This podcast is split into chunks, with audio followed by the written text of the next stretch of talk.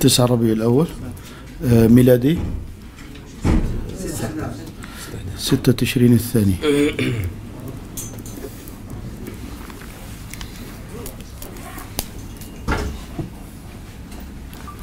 بسم الله الرحمن الرحيم. الحمد لله رب العالمين والصلاة والسلام على سيد الأولين والآخرين سيدنا محمد وعلى آله وأصحابه أجمعين. أما بعد فنحن في هذا اليوم الأربعاء بتاريخ التاسع من شهر ربيع الأول لسنة إحدى وأربعين وأربعمائة وألف للهجرة المشرفة الموافق السادسة من شهر تشرين الثاني لسنة تسع عشرة وألفين للميلاد.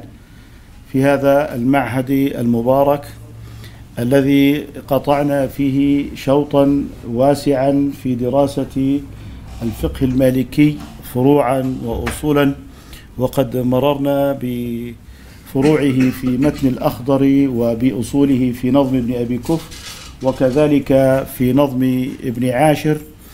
وها نحن اليوم نختم إن شاء الله تعالى رسالة ابن أبي زيد القيرواني المعروفة بباكورة السعد والتي احتوت على موضوعات الاعتقاد وموضوعات الفروع والآداب وأيضا لم تخلو من التأصيل العلمي كما سنراه في خاتمة الكتاب.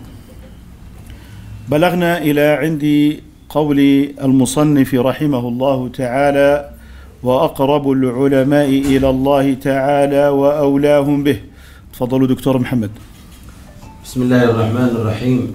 الحمد لله رب العالمين.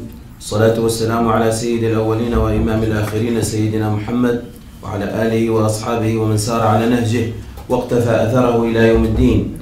وبعد يقول سيدي أبو محمد عبد الله بن أبي زيد القيرواني رحمه الله ورضي عنه وعن أشياخه وتلاميذه إلى قيام الساعة وعنا معهم قال في خاتمة كتابه الرسالة قال رحمه الله ونفعنا به وبكم في الدارين آمين. وأقرب العلماء إلى الله تعالى وأولاهم به أكثرهم له خشية وفيما عنده رغبة والعلم, والعلم دليل إلى الخيرات وقائد إليها واللجأ إلى كتاب الله عز وجل وسنة نبيه واتباع سبيل المؤمنين وخير القرون من خير أمة أخرجت للناس نجاة. ففي, ففي المفزع إلى ذلك العصمة. وفي اتباع السلف الصالح النجاة. وهم القدوة في تأويل ما تأولوه واستخراج ما استنبطوه. وإذا اختلفوا في الفروع والحوادث لم يخرج عن جماعتهم. والحمد لله الذي هدانا لهذا وما كنا لنهتدي لولا أن هدانا الله. جزاكم الله خيرا وبارك الله فيكم. يقول ابن أبي زيد رحمه الله تعالى وأقرب العلماء إلى الله تعالى وأولاهم به. وهنا القرب من الله سبحانه وتعالى هو قرب الرحمة والمحبة. وإلا فلا نسبة بين الله تعالى وخلقه في الزمان والمكان. فالله تعالى قريب من عباده المؤمنين وأما الذين كفروا به وكذبوا برسله فهم محجوبون عن ربهم. وفي قوله وأولاهم به أي بمعونته ونصرته سبحانه وتعالى أكثرهم له خشية. فالعلماء الذين يعلمون ويخشون الله سبحانه وتعالى ويتقونه هم الذين يدخلون في صفة العلم الشرعي. أما كثرة المعلومات مع البعد عن السلوك فهذه تكون من باب الثقافة العامة أو التخصص في المعلومات دون أن يكون للسلوك محل في عمل هذا الإنسان. لذلك نحن أعني بذلك أهل السنة والجماعة مجمعون على أن الإيمان قول وعمل. لكن الأعمال الظاهرة من كمال الإيمان أما اعتقاد الشهادتين فهو أصل الإيمان والنطق بالشهادتين دليل على الإيمان في القلب. إذا العمل من الإيمان. وبالتالي إذا كان الإنسان عنده من المعلومات الكثير لكنه لا يجري في علمه على ما تعلمه يكون هذا خارجا من دائرة كمال الإيمان. فهو يقول إن الخوف من الله سبحانه وتعالى هو من علامات أولئك العلماء ومعنى الخوف هو هرب القلب من حلول المكروه عند استشعاره. وقيل إن الخوف مقرون بمعرفة الله سبحانه وتعالى وأن الإنسان يخاف الله تعالى مع اعتقاد عدله. وهذا هو الخوف الشرعي. هذا الذي ينبغي على الإنسان أن يتحلى به. أما الخوف الطبيعي الذي يعيشه الإنسان من حيوان أو من مكروه يضره فهذا الخوف ليس من المأمورات الشرعية لأنه أمر جبلي طبيعي في الإنسان. فلذلك عندما يقول إن الصفة التي يتحلى بها العلماء من الخوف هي تلك الصفة التي يخاف الله تعالى مع اعتقاده بقدرة الله تعالى عليه وأن الله عادل سبحانه وتعالى فلا يجد بعد ذلك مفرا إلا أن يلجأ إلى الله سبحانه وتعالى. فالإنسان إذا خاف من أي شيء فر منه إلا إذا خاف من الله تعالى فر إليه لأنه لا ملجأ ولا منجأ إلا من الله سبحانه وتعالى. لا ملجأ ولا ملجا من الله سبحانه وتعالى. فهنا يقول أكثرهم له خشية وقد بينا الخشية من حيث الخوف والمحبة المقرونة باعتقاد عدل الله سبحانه وتعالى وفيما عنده رغبة والعلم دليل إلى الخيرات.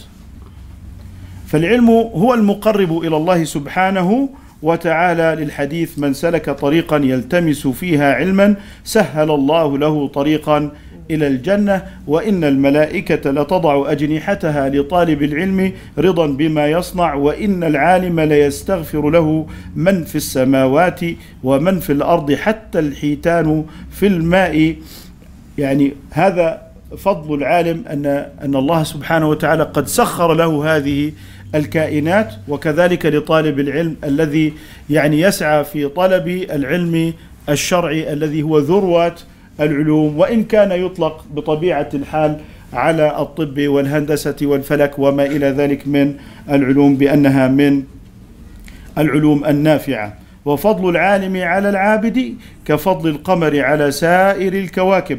وإن العلماء ورثة الأنبياء وإن الأنبياء لم يورثوا دينارا ولا درهما وإنما ورثوا العلم فمن أخذه أخذ بحظ وافر اذا نقول إن جريان العالم على سلوك العمل والإيمان هذا هو الصبغه التي يعد بها الإنسان عالما بالشرع وبالتالي نخرج من كون أن العلم الشرعي مجرد ثقافة ومعلومات. ثم قال واللجوا إلى كتاب الله عز وجل وسنة نبيه واتباع سبيل المؤمنين. هنا يقول اللجأ إلى كتاب الله عز وجل أي الاستناد والرجوع إلى كتاب الله تعالى وسنة رسوله صلى الله عليه وسلم وسنة نبيه. وكما نعلم أن السنة النبوية هي قول وفعل وتقرير وصفة واتباع سبيل المؤمنين. الآن يبين ابن أبي زيد مراجع هذه الأمة. يعني هناك من يقول أين مرجعية الأمة في العلم الشرعي؟ فهو يبين مراجع الأمة من حيث أن مرجعية الأمة في الكتاب والسنة وكذلك يقول وخير القرون من خير أمة أخرجت للناس. نجاة نجاة أي أن في كتاب الله وسنة رسول الله صلى الله عليه وسلم وفي اتباع خير القرون والقرن هنا بمعنى الجيل من الزمان الذي يحوي على عدد من الناس وهم الصحابة. لذلك عبر عن الأمم بالقرن لأن الأمم تقاس آجالها بالقرون وليست بالسنين. فعندما يذكر القرآن وكم أهلكنا قبلهم من قرن عندما يدل على إهلاك أقوام وأمم. الآن ما معنى القرن بالنسبة لما يذكره ابن أبي زيد هنا؟ المعتمد في المذهب أن السلف الأول هم الصحابة رضي الله عنهم. ولا تقاس بمئات السنين. يعني لا نقول إن القرون الثلاثة الأولى هي ثلاثة ثلاثمائة عام. إنما يريد أن يبين إن القرن الأول هم جيل الصحابة والقرن الثاني هم جيل التابعين والقرن الثالث هم جيل تابعي التابعين الذين منهم إمامنا مالك رحمه الله تعالى. فالآن يقول ويبين بالنسبة لمرجعية الأمة يعد الصحابة رضي الله عنهم المرجعية العليا في العلم وأن من بعدهم يجب أن يكون لهم تبع. فمن خرج عن تبعيته للصحابة خرج من شرط الخيرية. ولا يعتبر له فضل في كونه من القرون الثلاثة الأولى. لذلك يعد الصحابة رضي الله تعالى عنهم هم عمود إسناد الإسلام في الرواية سواء كان ذلك في كتاب الله تعالى أو في سنة رسول الله صلى الله عليه وسلم. كما أن إجماعهم يعتبر هو إجماع الجيل الأول كما سيبينه فيما بعد أننا لا نخرج آه، عن أقوالهم التي قالوها في أمور الدين. فلذلك يقول إن خير هذه القرون علما وفهما هم جيل الصحابة رضي الله تعالى عنهم. فهم الركن الأول في الرواية وهم كذلك الركن الأول في سند الفهم لهذه الأمة. فلذلك نجد أن الصحابة رضي الله تعالى عنهم ورثوا علومهم إلى التابعين والتابعون قد ورثوا علمهم إلى تابعي التابعين.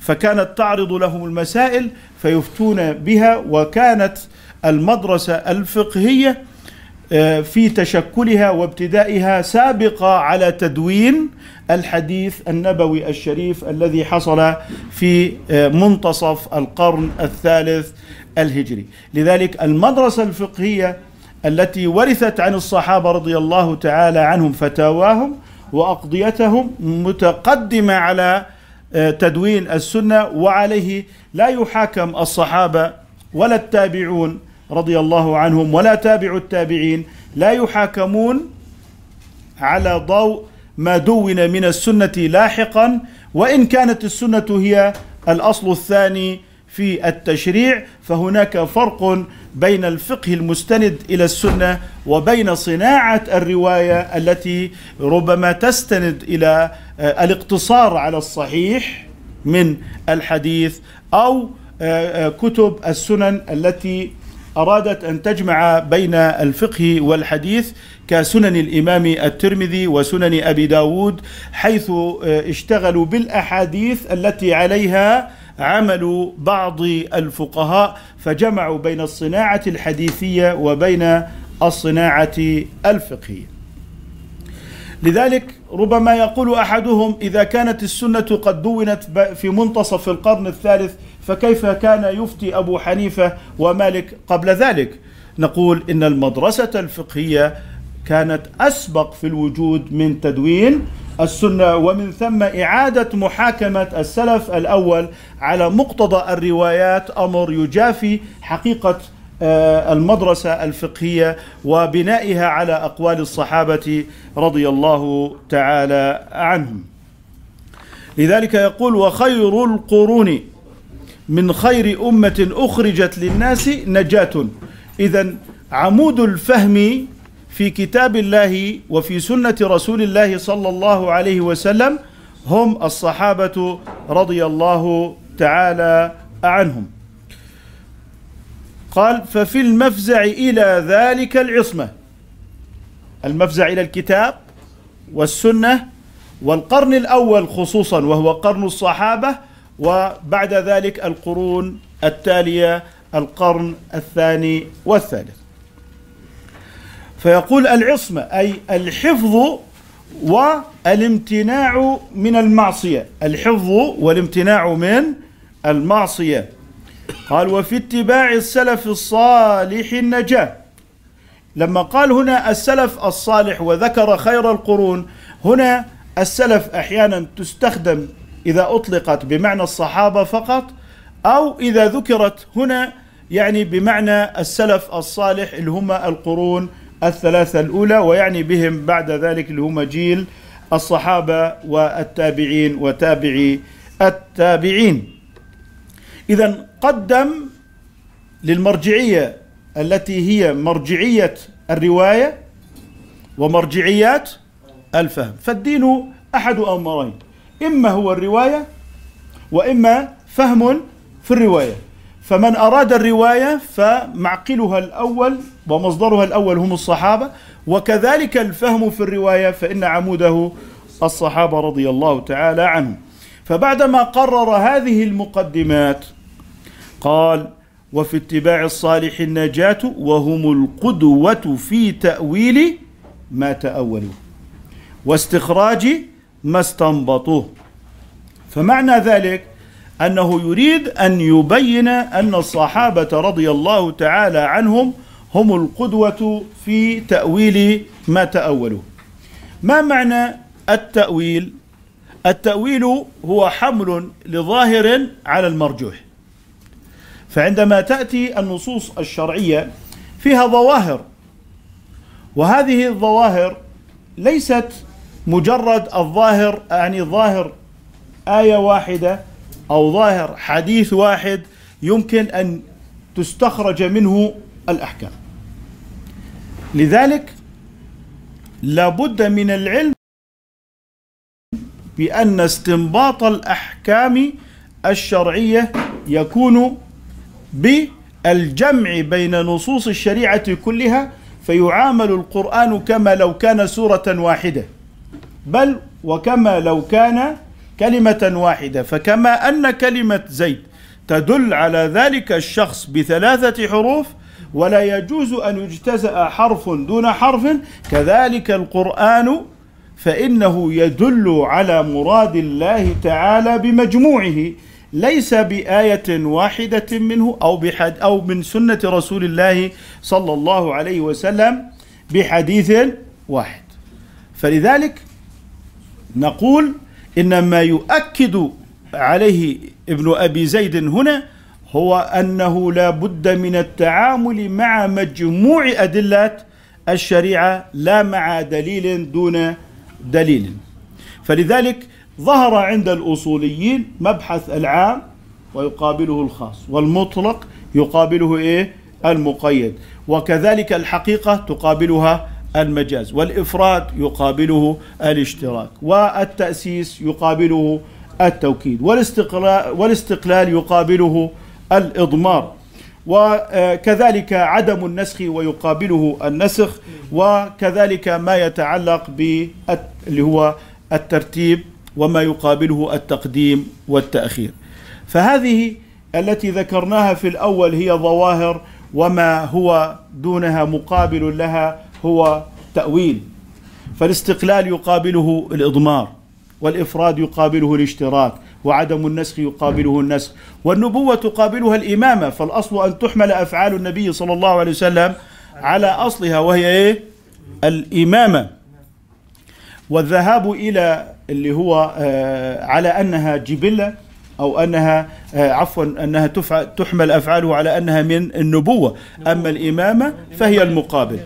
فلذلك لما أحدهم يقول إن الحدود الشرعية لا تحمل على قضايا النبوة وأنها تشريع ممتد إنما تحمل على سبيل الإمامة. نقول إن الأصل هو النبوة ولا يجوز الانتقال من النبوة إلى الإمامة إلا بدليل إلا بدليل. فلذلك هذا الذي انتقل أي تأول الحدود الشرعية من النبوة إلى الإمامة هو انتقل من الظاهر الذي هو النبوة إلى الإمامة دون موجب شرعي وهذا تأويل مرفوض.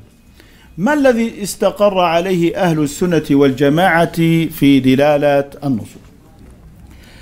ربما يقول أحدهم إن أهل السنة والجماعة هم الذين يحتجون بالحديث. فنجد أن الطوائف جميعا تحتج بالحديث. ربما يقول إنهم يحتجون بالكتاب. فنجد أيضا الطوائف الأخرى تحتج بالكتاب. فيا ترى هل الاحتجاج بالكتاب والسنة وسرد نقول الشريعة في مصدريها الأولين هو أهل السنة والجماعة أم أن هناك آه، معلما دقيقا آخر غير هذا السرد للنصوص الشرعية؟ فتجد كل الناس اليوم مع اضطرابهم يحشد النصوص تترى ويكثر من حشد النصوص من الكتاب والسنة لكنك تجدهم مضطربين ولا أقول مختلفين. بل ويبغي أحدهم على بعض بتلك النصوص. فيا ترى هل الشريعة بمثل هذا التناقض أم أن هناك مفارقة في موضوع مخالفة الصحابة في موضوع التأويل والتفسير؟ إذا جئنا إلى نصوص الشريعة في موضوع ظواهر الكفر نجد أن الخوارج كطائفة سابقة حملت نصوص الكفر وأنزلتها على المسلمين. نصوص الوعيد. طب ماذا فعلوا بنصوص الوعد؟ تركوها. ثم نأتي إلى المرجئة فأخذوا نصوص الوعد. طب ماذا فعلوا بنصوص الوعيد؟ هجروها. اذا وجدنا طائفتين تحتجان بالكتاب والسنة. وكل له ما يحشده من الرواية.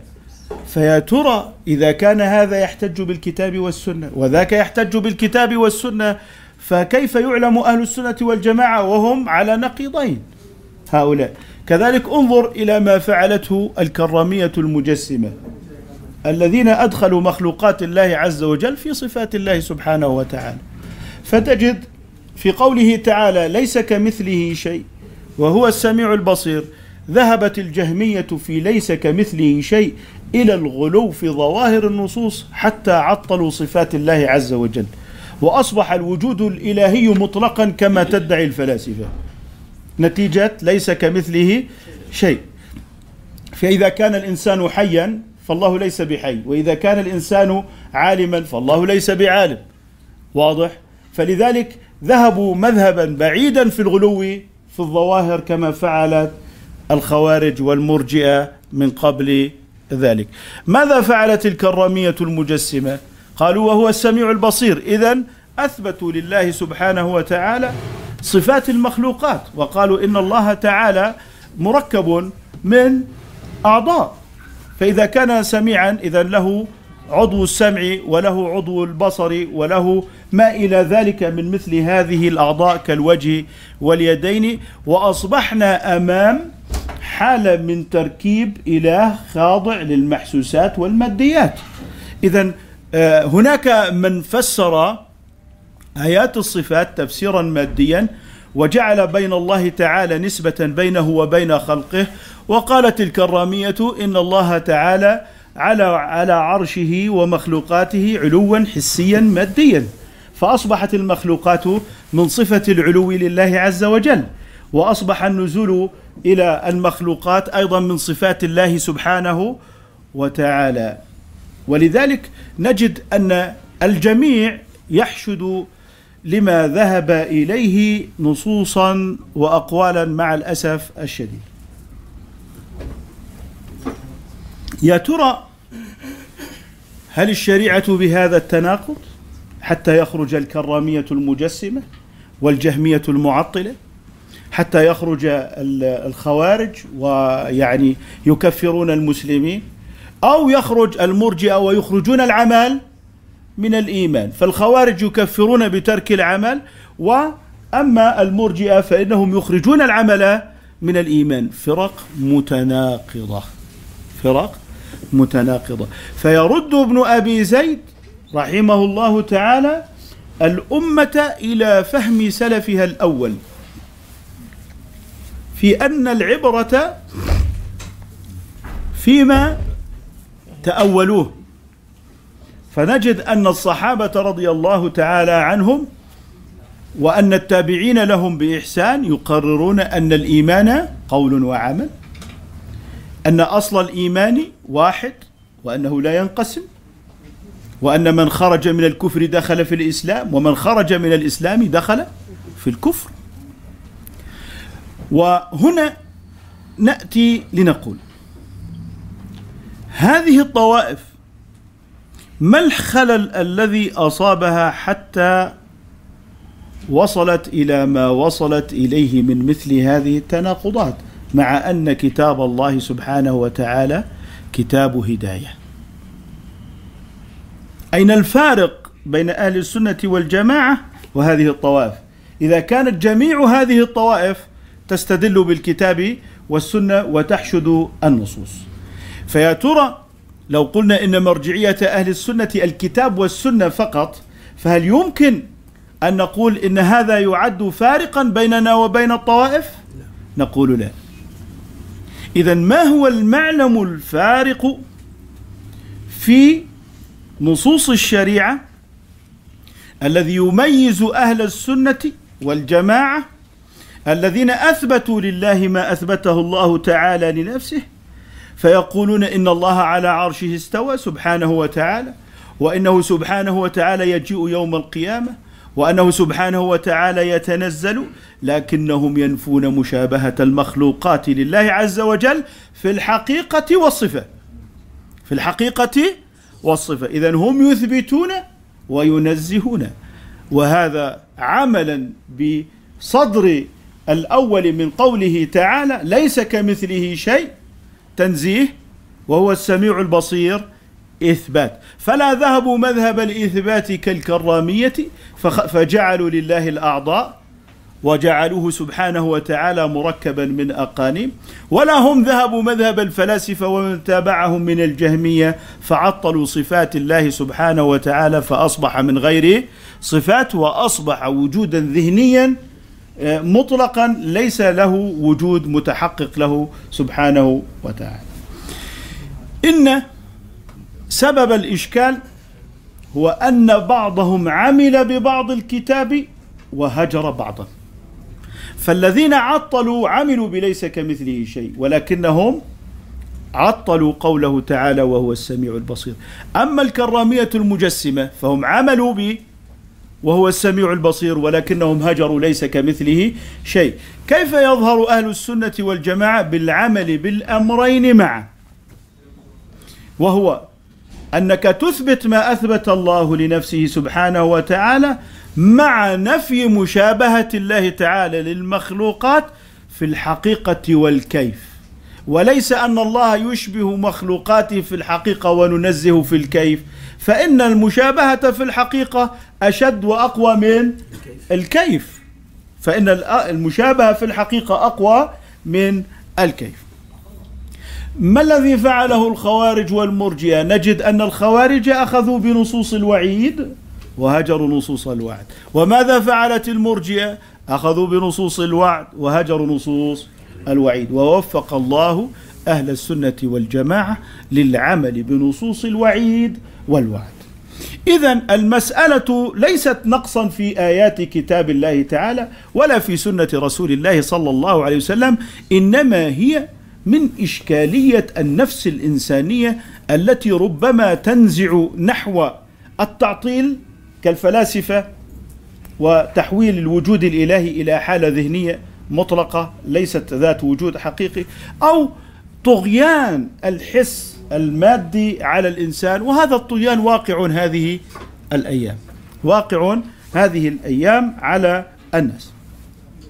فمن هنا نقول إن ما يتعلق بنصوص الشريعة المطهرة إن هذه النصوص هي نصوص كاملة متكاملة ولا يجوز أن يؤخذ ببعض الكتاب وأن يكفر ببعض الكتاب. طيب لو أردنا أن نفصل أكثر هل العلماء والعامة يتساوون في النظر في النص. إذا كانت الظواهر أدلة فقط دون جمع فأظن أنه لا يختلف أي إنسان عامي عن أي إنسان عالم. ويقول ابن القصار وهو من متقدمي أصولي المالكية متوفى سنة تسع و سنة تسع وتسعين وثلاثمائة. يقول إن الله تعالى لم يجعل أدلة الشريعة ظاهرة بحيث يتساوى فيها العالم والعام ولم يجعلها خفية بحيث تخفى على المجتهد. فهذا الميزان جعل النصوص الشرعية أمانة بين يدي أئمة الاجتهاد وهذا فيما يقول فيما بعد وهذا دليل الإمام مالك على وجوب النظر لأن وجوب النظر يقتضي إلماما بعلل الشريعة وبظواهرها وبالجمع بين أدلة الشريعة إذ لا بد أن يكون القرآن بين يدي المجتهد كما لو كان كلمة واحدة لا تغني آية عن آية ولا سورة عن سورة. لذلك نريد أن نضع ثلاث نقاط فيما يتعلق بالنظر في النص. النقطة الأولى أن الظاهر دليل بنفسه. أن الظاهر دليل بنفسه. ومن احتج بالظاهر فمعه أصل إذ الظاهر أصل بنفسه ودليل. طيب. لا يجوز الانتقال عن الظاهر إلا بدليل. فإن انتقل عن الظاهر بلا دليل فهو متلاعب. بمعنى الظاهر الحقيقة. المجاز تأويل. في قوله تعالى والسارق والسارقة فاقطعوا أيديهما. فماذا لو قال إن المقصود هنا المعنى المجازي؟ بمعنى أن تكف يده عن السرقة بإعطائه معونة أو تكف يده عن الوظيفة أو ما إلى ذلك. يكون قد انتقل من الحقيقة إلى المجاز مع أن الحقيقة هي الظاهر وهي الأصل وهي الظاهر وهي إيه؟ الأصل. ومن هنا نقول إن انتقاله من الحقيقة إلى التأويل دون موجب تلاعب. وبالتالي عطل الحد الشرعي. عندما قال بالمجاز أليس في اللغة مجاز؟ نعم لكنه لم يرتب أدلته. ومن هنا إننا نقول إن الظاهر دليل بنفسه. إن الظاهر دليل بنفسه. عندما نقول إن الأصل في النص الاستقلال وليس الإضمار. فلو أن أحدهم قال إن آه، في قوله تعالى ولله على الناس حج البيت أي آل البيت على تقدير المضاف. ماذا نقول له؟ إن الظاهر هو أن الكلام مستقل فلماذا لجأت إلى الإضمار؟ نقول له إذن هنا يكون قد تلاعب لكنه لو كان في قوله أشكرك لو كان في قوله تعالى وأشربوا في قلوبهم العجل فقال إن هنا مقدر وهو إيه؟ حب العجل. هل الآن هنا أضمر؟ قال أن هناك الأصل أن أنه قد حذف المضاف وأقام المضاف إليه مقام المضاف. أليس معه دليل انتقال هنا لاستحالة الحقيقة؟ استحالة الحقيقة. استحالة الحقيقة هي الموجب للانتقال لأن العجل لا يشرب في القلوب. فلما استحالت الحقيقة انتقل إلى المجاز. أو إذا أو انتقل من الح... من الاستقلال إلى الإضمار. انتقل من الاستقلال إلى الإضمار. لذلك نجد أن إشكالية الطوائف ليست في حشد النصوص. ليست في حشد النصوص. إنما هي في كيفية الجمع بين النصوص وكيف يعمل بالنصوص جميعا. فلا يجوز الانتقال من الظاهر إلا بدليل على نحو ما ذكرناه في موضوع الاستقلال والإضمار وموضوع الحقيقة والمجاز أو موضوع النبوة والإمامة. فالأصل أن تحمل أفعال النبي صلى الله عليه وسلم على النبوة وليس على الإمامة. فمن أراد أن يذهب إلى الإمامة فعليه الدليل. أما من قال إنها نبوة فهو محتج بالظاهر وهو الأصل لأن النبي صلى الله عليه وسلم جاء ليبلغ بوصفه نبيا لا بوصفه قائدا عسكريا وسياسيا. لذلك النبوة هي أفضل أحواله عليه الصلاة والسلام. لذلك قلنا إن الظاهر دليل بنفسه ولا يجوز الانتقال عن الظاهر إلا بدليل ويعتبر تلاعبا. البقاء مع الظاهر مع تبين موجب الانتقال. مع تبين موجب الانتقال. فإذا ظهر موجب الانتقال وهو الخاص فيجب العمل بالخاص. كقوله تعالى والمحصنات من الذين أوتوا الكتاب من قبلكم. هذا خاص. طيب. لو قلنا في قوله تعالى ولا تمسكوا بعصم الكوافر. عام. طيب والمحصنات من الذين أوتوا الكتاب من قبلكم إباحة الكتابية اليهودية خاص. فماذا لو أن أحدهم بقي على الظاهر ولم ينتقل إلى الخاص في موضوع الكتابية؟ يكون تلاعبا. إذا حيث قام الموجب إلى الانتقال فإنه يجب أن ينتقل. والبقاء مع الظاهر مع قيام موجب الانتقال تلاعب. هي معادلة. فيما يتعلق بعلاقات النصوص. لذلك حيث قام موجب الانتقال فالبقاء مع الظاهر تلاعب. حيث لم يقم موجب الانتقال فالانتقال عن الظاهر إلى التأويل يعد تلاعبا. هذا هو جوهر أهل السنة والجماعة مما يجعل أن القرآن ككلمة واحدة. لذلك جاء هذا القرآن ليدل بعضه على بعض.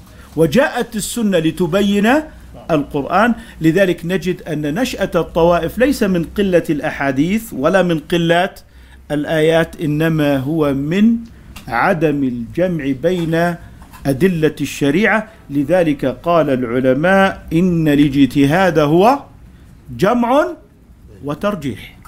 هو جمع وترجيح. فالاجتهاد لما كان جمعا وترجيحا ترتب على كلمة الجمع استقراء أدلة الشريعة والعامة غير قادرين على هذا.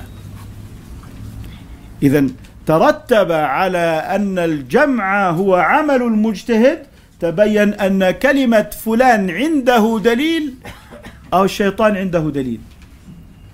احتج بقياس فاسد. أنا خير منه خلقتني من نار وخلقته من طين. إذا قضية ليست عنده دليل فربما يكون دليله فاسد الاعتبار لا قيمة له. آه، تريد دليل على تكفير تارك الصلاة؟ ستجد. تريد تكفير تارك الزكاة؟ ستجد.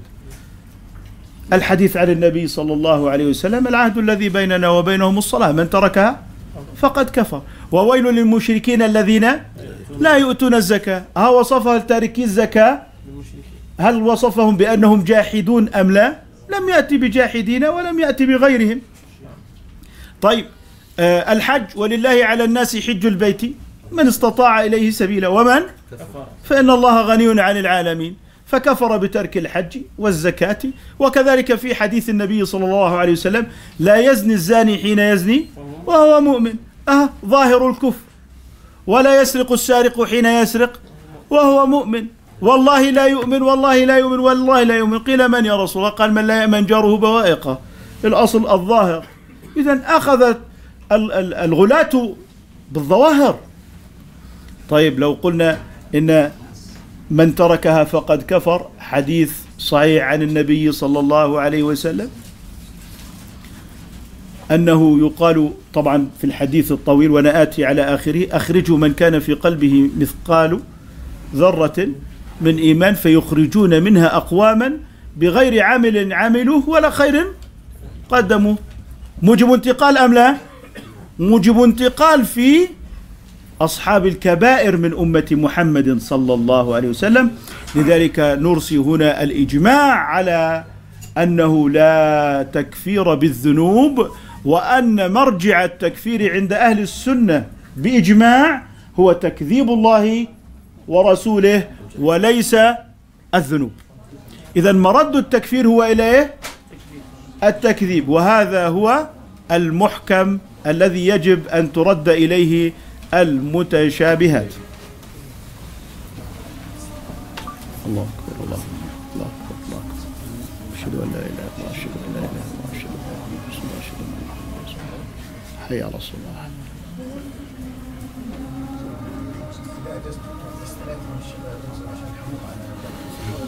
طيب. آه، صهيب. والله ثلاث شباب مع آه، الأخ عماد مع الش- الشيخ عماد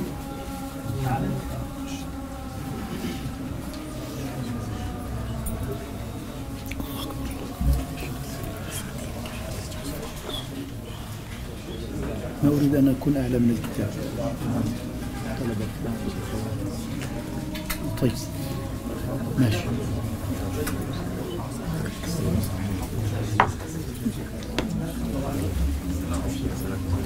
happens with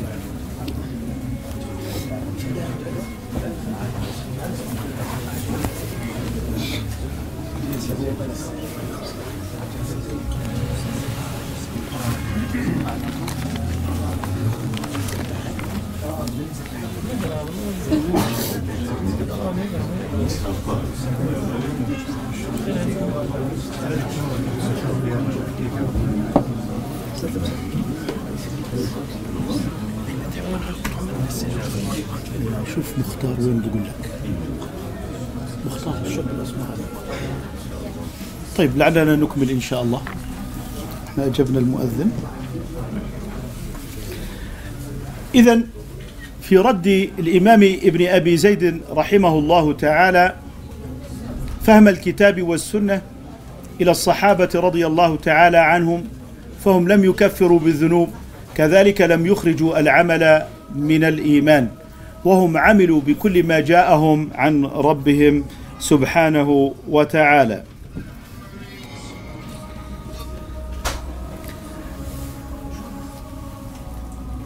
ومن هنا نقرر أن من جاء من التابعين من بعد الصحابة أخذوا العلم من أفواه الصحابة رضي الله تعالى عنهم واستقر في وجدانهم طرق الصحابة في الاستنباط والاستدلال.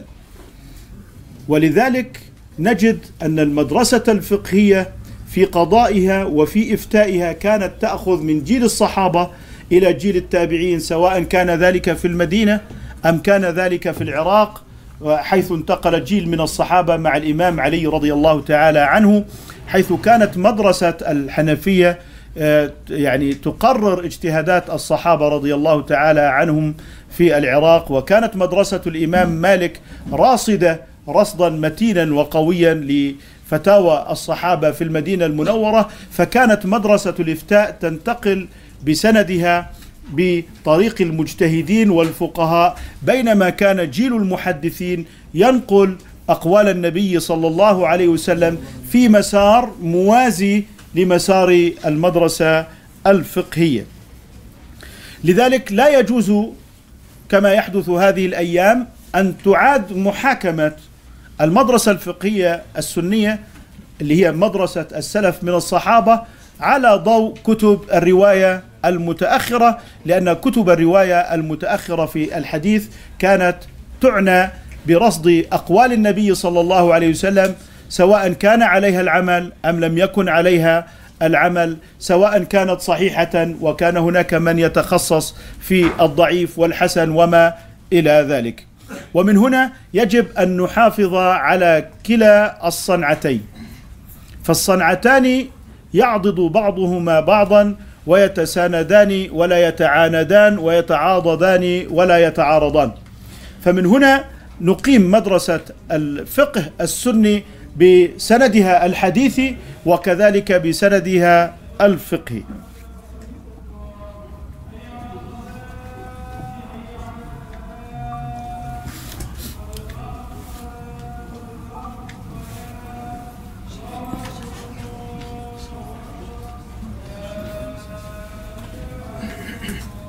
آه، رأيكم نصلي؟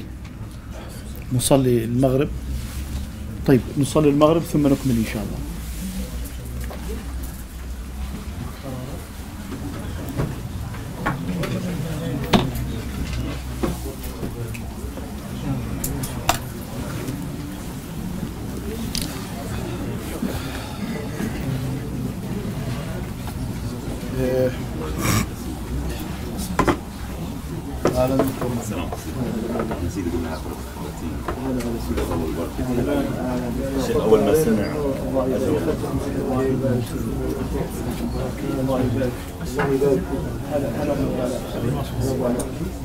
على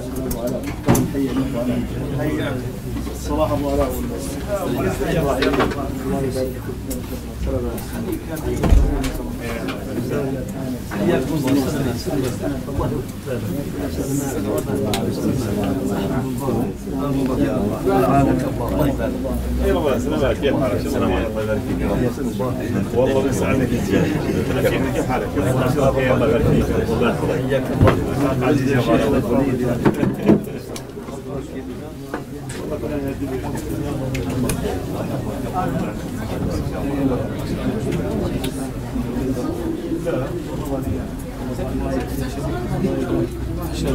لازم الشغلين محمد الغفور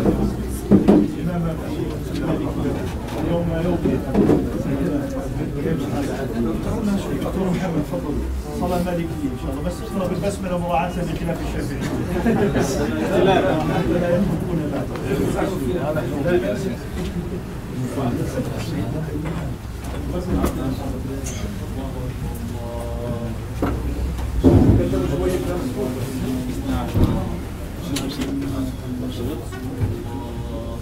حي على الصلاة حي على الفلاح قد قامت الصلاة الله أكبر الله أكبر لا إله إلا الله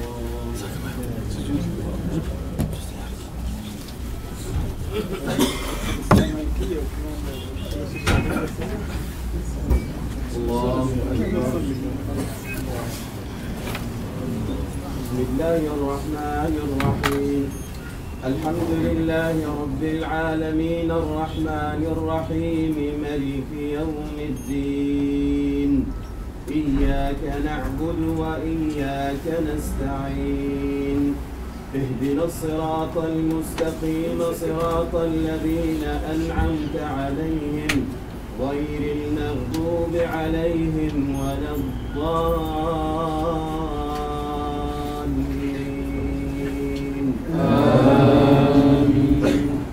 ألم نشرح لك صدرك ووضعنا عنك وزرك الذي أنقض ظهرك ورفعنا لك ذكرك. فإن مع العسر يسرا إن مع العسر يسرا. فإذا فرغت فانصب وإلى ربك فارغب. الله أكبر.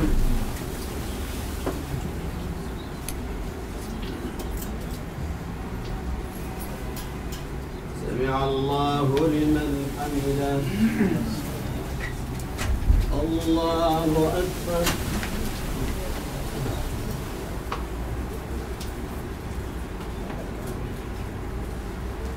الله أكبر. الله أكبر.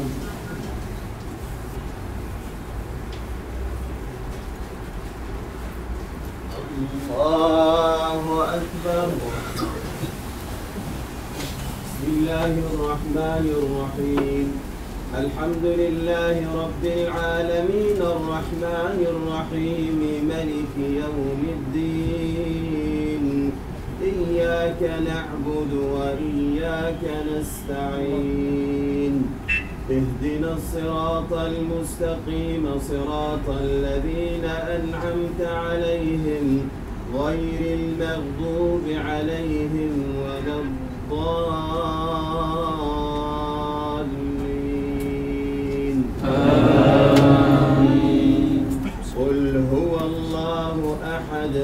الله الصمد لم يلد ولم يولد ولم يكن له كفؤا أحد.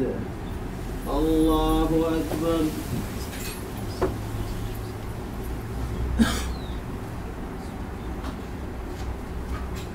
سمع الله لمن حمده.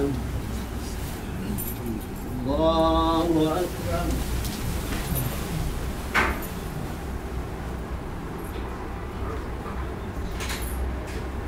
الله أكبر. الله أكبر.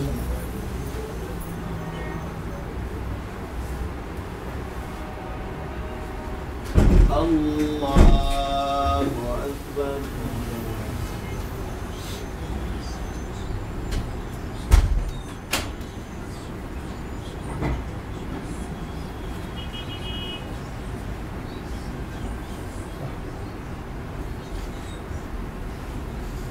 الله أكبر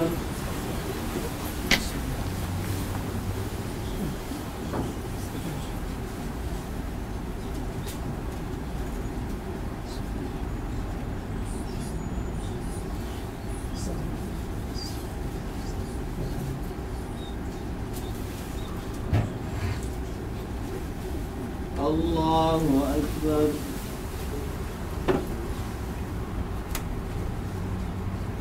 سمع الله لمن حمده الله أكبر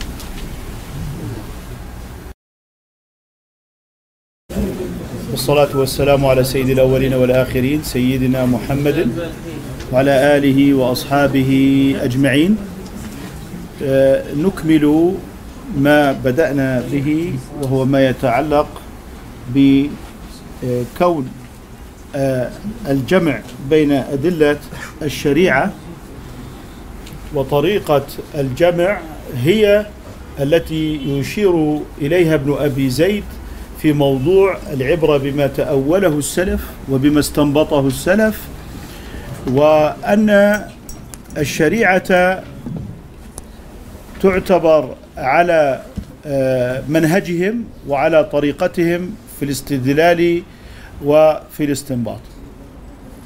ماذا لو أردنا أن نقول إن المدرسة الفقهية السنية انحرفت عن منهج السلف كما هو الحال في موضوع المدرسة الفقهية المالكية والشافعية والحنفية والحنبلية. فهذا يقتضي إعادة محاكمة للفروع الفقهية المستقرة على طريقة فهم المتأخرين في السنة.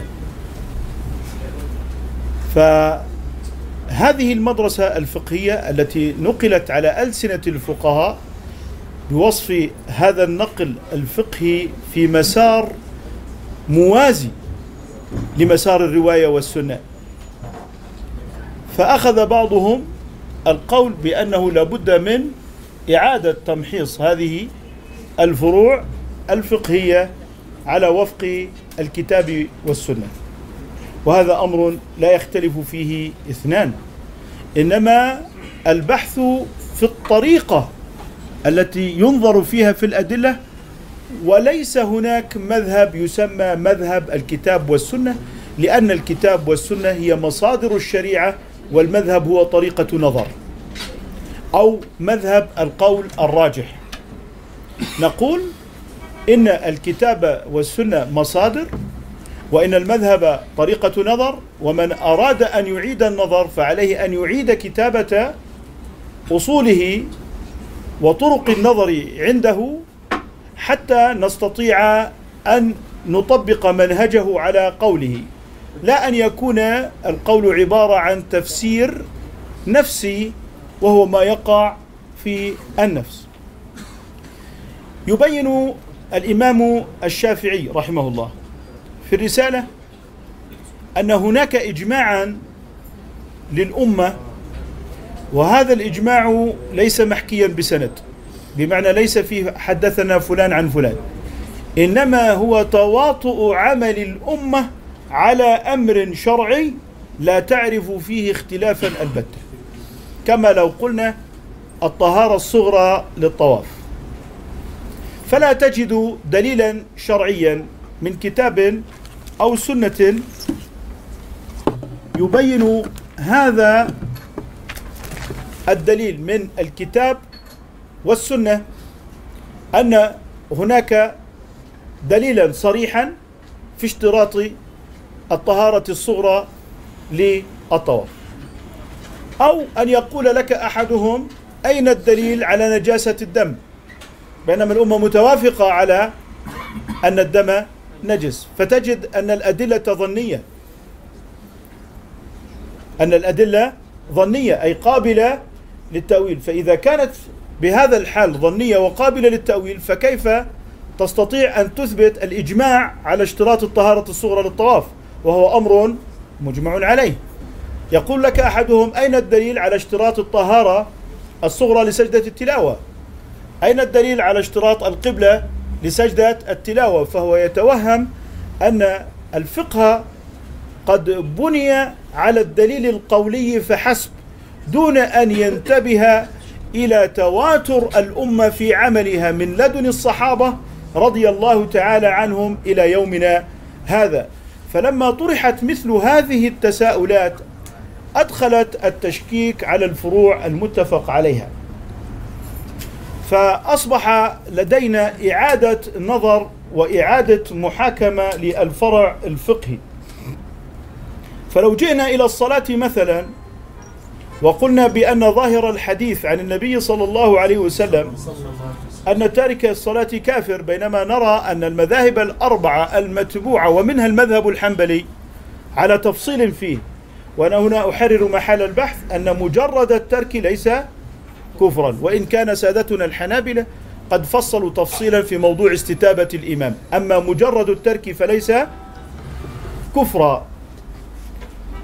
فهو عنده ظاهر حديث ثم ينقل كلام عبد الله بن شقيق رضي الله تعالى عنه. لم نكن نرى عملا تركه كفر إلا الصلاة. فهو يأتي دائما طب ما هو ممكن الجاحد. يعني يمكن أن يتأول بالجاحد ويمكن أن يتأول بالمتكاسل لكن الإجماع على أن الكفر لا يكون إلا بتكذيب فهذا من محكمات الأمة. فلما ذهبت الأمة إلى النصوص ذات الدلالة الظنية وهجرت الأجماعات المحكمة في عقائدها أصبحت الشريعة جميعا محل نظر على اعتبار ظنية دلالة النصوص. في هذه الحالة إنه ظنيه الدلالة مع عدم الانتباه إلى الرتبة الأولى من مراتب النظر. فيقرر الأصوليون أن الرتبة الأولى من مراتب النظر هي الإجماع. فلا بد للمجتهد أن ينظر اولا في الإجماع. فإن وجد اجماعا لم يجوز الاجتهاد. لماذا؟ حماية لجهده من الهدر. فإذا اجتهد في مسائل الإجماع فإن وافق الإجماع فتحصيل حاصل وإن خالفه فباطل. فما فائدة النظر؟ فلما أحيلت الأمة أحيلت الأمة إلى النصوص ذات الدلالة الظاهرة المحتملة للمعنى المرجوح وهو الخاص والسطر الأسفل وهذا شرحته في نظم ابن أبي كف في تسع دروس. يعني هناك تسعة دروس في موضوع نظم ابن أبي كف. هذه الدروس واضحة في طريقة الانتقال من الظاهر إلى التأويل. بعد ذلك قال لك أنا عندي الكتاب يدل والكتاب والسنة تدلان على كفر تارك الصلاة. قلنا له كذلك تارك الزكاة. وويل للمشركين الذين لا يؤتون الزكاة. والرسول صلى الله عليه وسلم لم يفرق بين تارك الصلاة وتارك الزكاة, الزكاة. قال أمرت أن أقاتل الناس حتى يشهدوا أن لا إله إلا الله ويقيموا الصلاة ويؤتوا. والصحابة رضي الله عنهم قاتلوا تارك الزكاة ولم يقاتلوا تارك الصلاة. فأدلة تكفير تارك الزكاة أولى.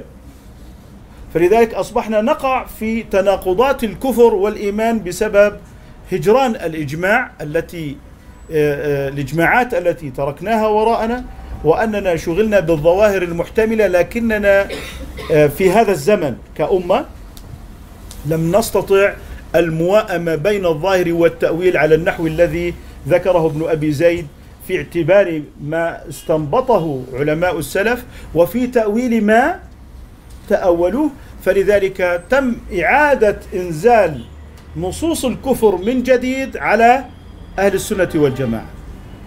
فأصبحت من يكفر تارك الصلاة تكاسلا ومن يكفر تارك الزكاة ومن يكفر بمجرد القوانين الوضعية دون شرط أهل السنة بتكذيب الشريعة.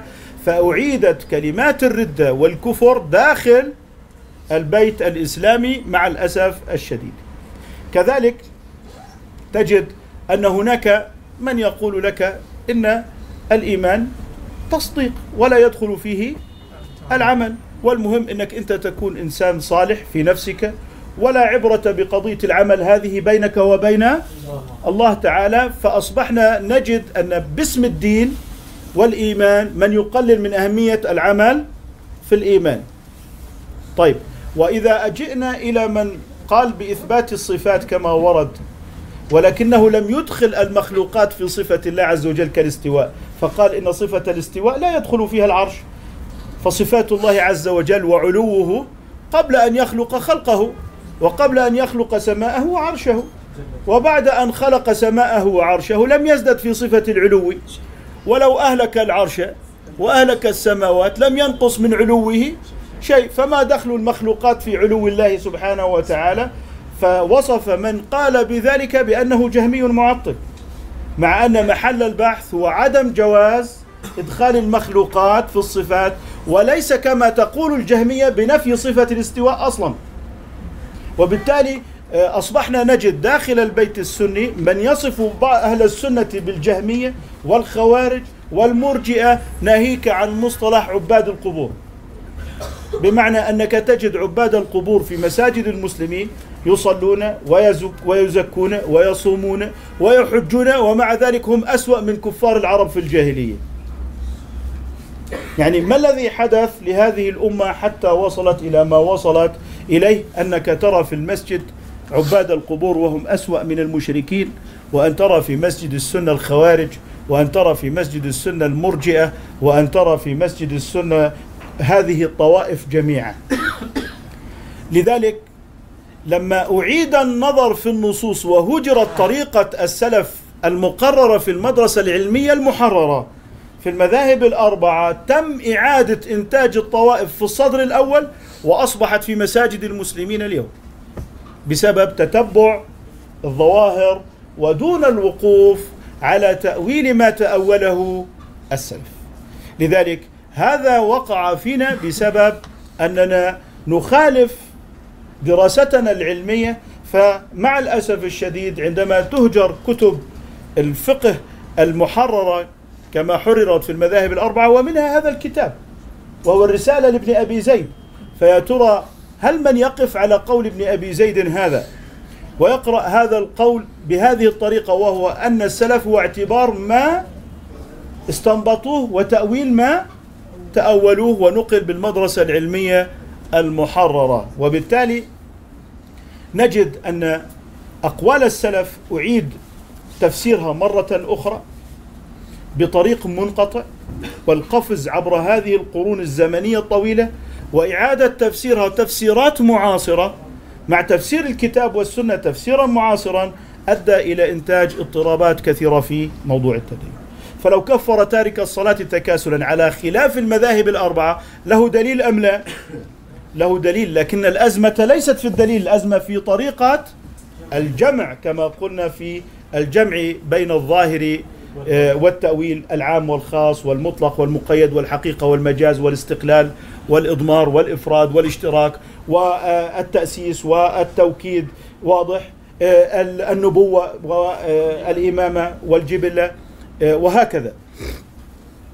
على النحو المفصل في موضوع تفسير النصوص في علم الدلالات. لذلك النص بدلالة النص النقل بدلالة النص نادر وقليل مئة جلدة تلك عشرة كاملة معدودة لكن أكثر نصوص الشريعة هي في رتبة الظاهر الذي له معنى راجح وله معنى مرجوح. فلما كان له أكثر من معنى اضطرب الناس بعضهم أخذ براجح وله دليل وبعضهم أخذ بمرجوح وله أيضا دليل فأصبح كل من يقول ما يشاء كيف شاء ما شاء له دليل إما من راجح وإما من آه، مرجوح. فلذلك آه، لما الأمة فارقت مدرستها العلمية الفقهية وجدنا أننا حتى في موضوع الإيمان اضطربنا. كفر تارك الصلاة تكاسلا هدمنا إيه؟ الشهادتين. طيب هدمت الشهادتان هل يصوم الكافر؟ لا يصح صومه. هل يزكي؟ لا يصح لا تصح. هل يحج؟ إذا تارك الصلاة تكاسلا. هدمنا الشهادتين وهدمنا الزكاة وهدمنا الصيام وهدمنا الحج. بدليل أم, أم ليس بدليل؟ بدليل. لذلك آه، ليست العبرة أن تقول فلان عنده دليل. الآن عندما آتي وأسجد سجدة التلاوة بالاتفاق أن سجدة التلاوة صلاة. صلاة. ويشترط لها ما يشترط للصلاة. أين الدليل على آه، الطهارة الصغرى لسجدة التلاوة؟ لا يوجد. أين الدليل على القبلة لسجدة التلاوة؟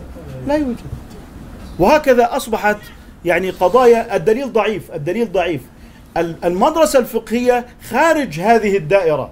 فإذا كان الدليل ضعيفا لكنه تحت أصل من الأصول والقواعد فالعبرة بذلك الأصل. والعبرة بذلك القياس. وبالتالي يأتي الحديث الضعيف من باب إيه؟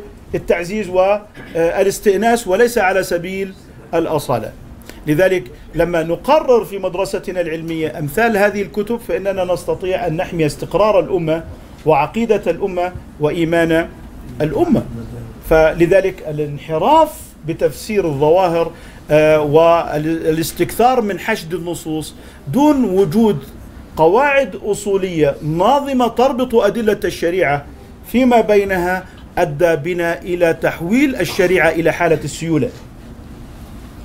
طيب ماذا لو جاء أحدهم الآن وقال أنا أريد أن أتأول آيات الحجاب؟ يا أيها النبي قل لأزواجك وبناتك ونساء المؤمنين يدنين عليهن من جلابيبهن أنا أذكر بس المقطع الأخير من الآية دون الأول والثاني. ذلك أدنى يعرفن فلا يؤذين.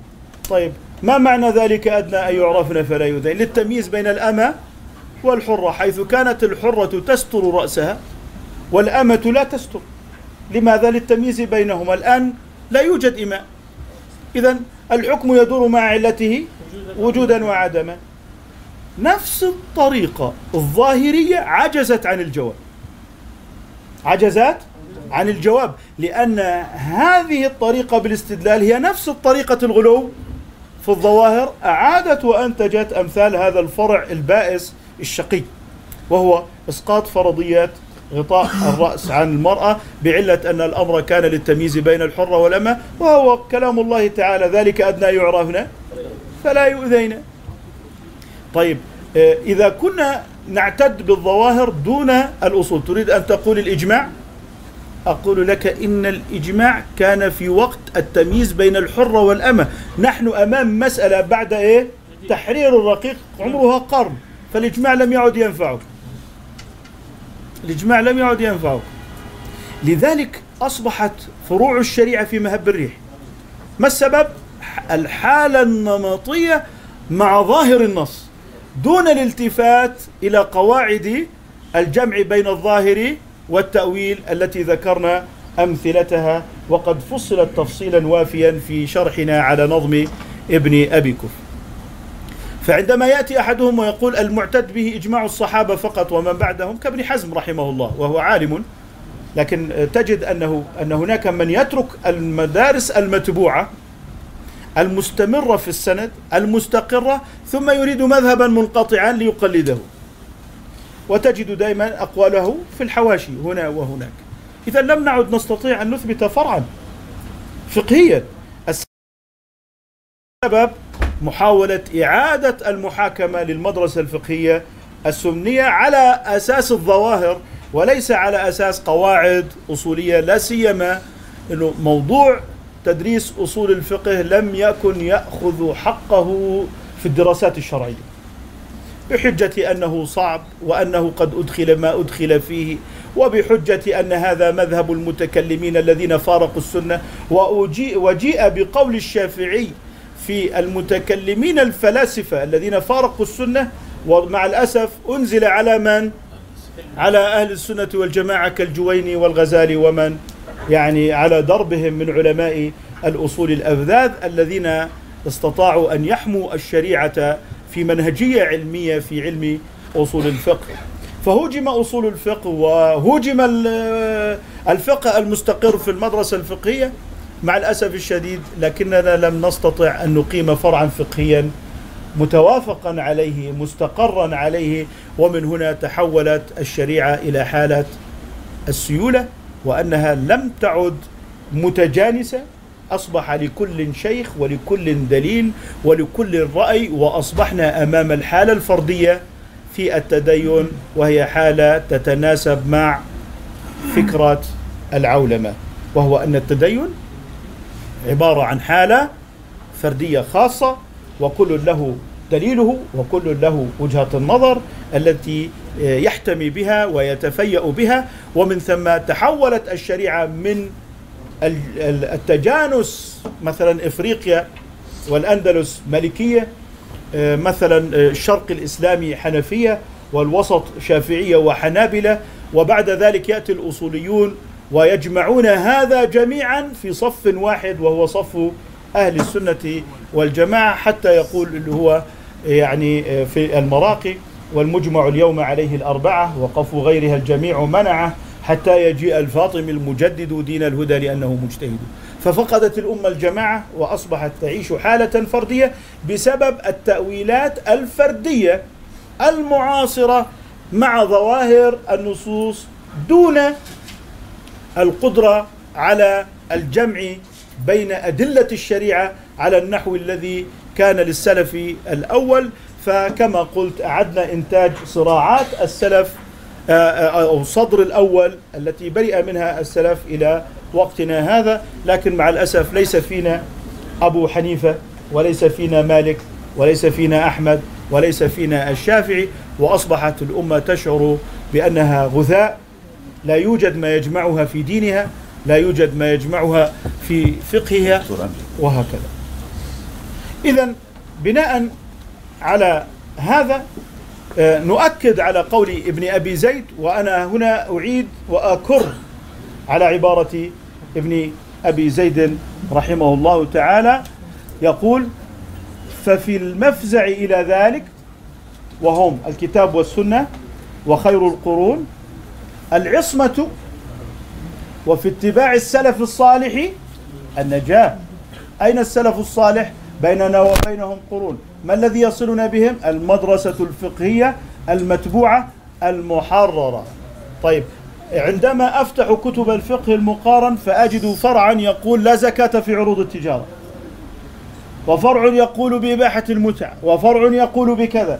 هل هذه الفروع هي مذاهب فقهية أم أقوال منقطعة؟ أقوال منقطعة. لو كان الحديث لرسول الله صلى الله عليه وسلم منقطعا هل تكون فيه حجة؟ فما بالك بقول منقطع في السند آه، غير محرر في الفهم؟ فكيف يصبح حجة والإجماع على زكاة عروض التجارة لا يكون حجة؟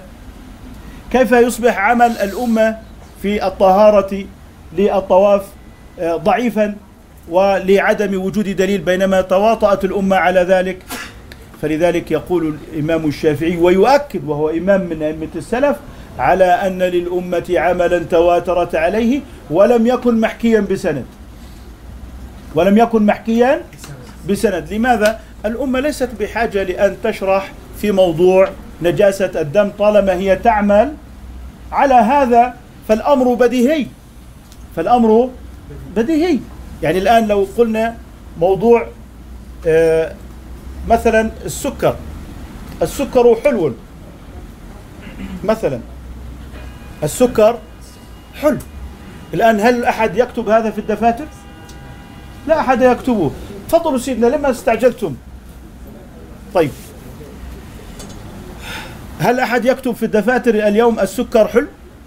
لماذا يكتب لك الناس أن الدم نجس. وهذا أمر بديهي يعرفه الصغير والكبير والجاهل والعالم. طيب لكن بعدما ينقطع السكر من السوق يقول لك أحدهم عندي سكر. آه، قل له أنا أعرفه. طب بعد مئة عام يقول لك جدي كان عنده سكر لكنني لا أعرف ما هو السكر. لكن يقولون إنه حلو. بعد 200 عام و400 عام و500 عام يصبح السكر شيئا مجهولا. يتساءل الناس يقولون لا السكر طعمه كطعم الملح فهذا أبيض وهذا أبيض. لماذا؟ لأنهم لم يعاصروا عهد السكر.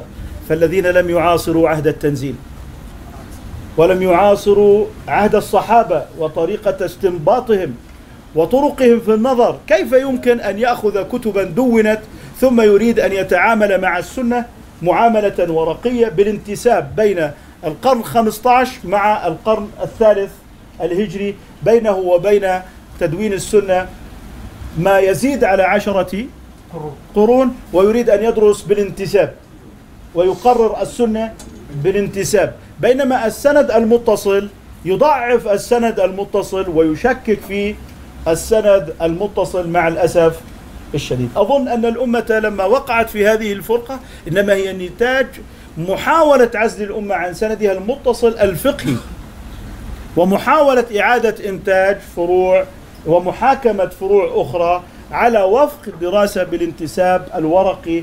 هنا قول منقطع في كذا وهنا قول منقطع في كذا وتصبح الأقوال المنقطعة محكمة. أما المدرسة السنية المنقولة بالتواتر جيلا بعد جيل يشكك فيها. هذا يعني كتاب ابن أبي زيد رحمه الله. يعني آه، منذ عشرة قرون. وبعده جاء مختصر خليل بعد نحو من أربعة قرون. مثلا تقريبية. ما الفرق بين مختصر خليل ورسالة ابن أبي زيد؟ انظر إلى الفواكه الدواني وهو يجمع بين مختصر خليل ورسالة ابن أبي زيد. أين الانحراف الذي حصل خلال الأربعة قرون؟ إذا كان الفقه فعلا قد انحرف. وهو مختصر خليل يمثل الرتبة العليا من المختصرات عند المالكية. طيب لو جئنا إلى آه، رسالة ابن أبي زيد والمدونة فهو مختصر المدونة وهو صاحب آه، يعني الفهم في مجموع روايات مالك في المدونة وفي خارج المدونة وفي خارج المدونة. فقد جمع إضافة إلى المدونة النوادر والزيادات. إذا الأمة حررت مذاهبها في وقت مبكر واستمر التحرير إلى عصر الاستقرار هو القرن الثامن. ثم بعد ذلك توالت الأمة على هذا. فكيف تزعم إن المالكية قد خالفوا إمامهم؟ والشافعية قد خالفوا إمامهم؟ والحنفية كذلك والحنابلة كذلك لتسوغ لنفسك أنك تهدم هذه المدرسة المبنية ثم بعد ذلك لم تفلح في بناء مدرسة علمية مستقرة لها بعض ما لمذهب واحد من تلك المذاهب التي عزلت الناس عنها مع الأسف الشديد. لذلك آه، مع الأسف نجد أننا نبتت فروع لم يكن لها أصل بينما المتفق عليه أصبح محل نظر وهذا من مع الأسف الشديد من التقلبات بين يدي الساعة أن تصبح السنة بدعة.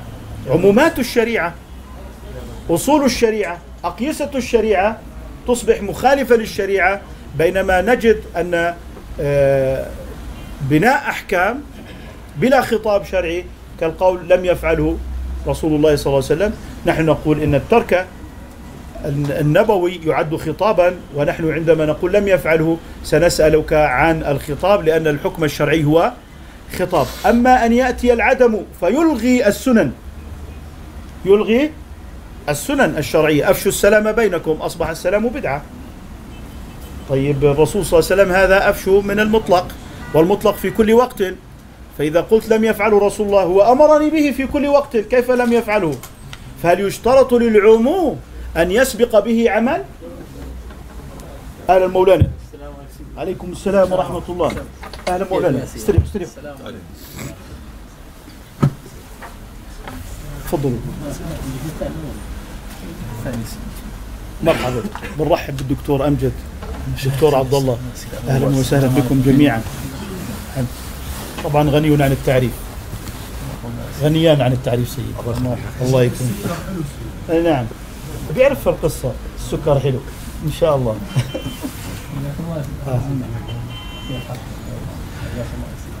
فلذلك العبرة بعمومات الشريعة وبأصولها العامة وأقيستها وأن العدم لا يرتد على الشريعة بإلغائها. لذلك عندما نأتي إلى أقوال السلف علينا أن نلتزم بها. وخذ مثالا آه، مثلا عندما يقال لك في أمر اتفقت المذاهب الأربعة عليه يقول لك لا دليل عليه. مثل المسح على الجورب الرقيق أين الدليل على منع المسح عليه؟ الصحابة مسحوا على الجورب لكن هل هو رقيق أم لا؟ لماذا تشترطون الثخانة؟ أين الدليل من الكتاب والسنة على اشتراط الثخانة أو على عدم نفوذ الماء؟ فأنتم تأتون بفروع لا دليل عليها من الشريعة. نقول لهم ماذا قال السلف؟ قالوا السلف لا دليل لهم على قولهم. لماذا؟ لأن هناك نفس في أن الدليل هو ما كان آية من كتاب أو سنة. لكن نحن نقول في كتاب الاستدلال عشرات الأدلة ما بعد القياس. فلذلك آه، آه، أجازوا للناس أن يمسحوا على الجورب الرقيق والصلاة باطلة على المذاهب الأربعة لا سيما ونحن على أبواب الشتاء. لمن يمسحون على الجورب الرقيق بصير إيه نعم جورب الرقيق ما بصير أبو علاء. حتى لو ما بنفذ بحبك بس ما في وسطهم. آه نعم. آه نعم. طيب لما نقول آه المسح على الجورب الرقيق والمسح على الجوارب شرعي ولا عادي؟ شرعي. شرعي تعبدي؟ تعبدي. طيب ما جاء على سبيل التعبد يكون توقيفا أم فيه مجال للنظر؟ توقيف. ما هو الجورب الذي مسح عليه الصحابة؟ توقيف لأنه رخصة يقتصر فيه على فجاء أحمد فوصف الجورب الذي رأى الصحابة يمسحون عليه. فهو لا يريد دليلا من كتاب أو سنة لأن الأصل أن المسح رخصة والرخصة قاصرة. وبما أن الأمر توقيف الأمر توقيف أم لا؟ ماذا لو مسح على أسفل الجورب فقط؟ لا ينفعه. لابد أن يمسح على أعلاه وهو الواجب. واضح؟ هذا لمن يجيز المسح على الجورب.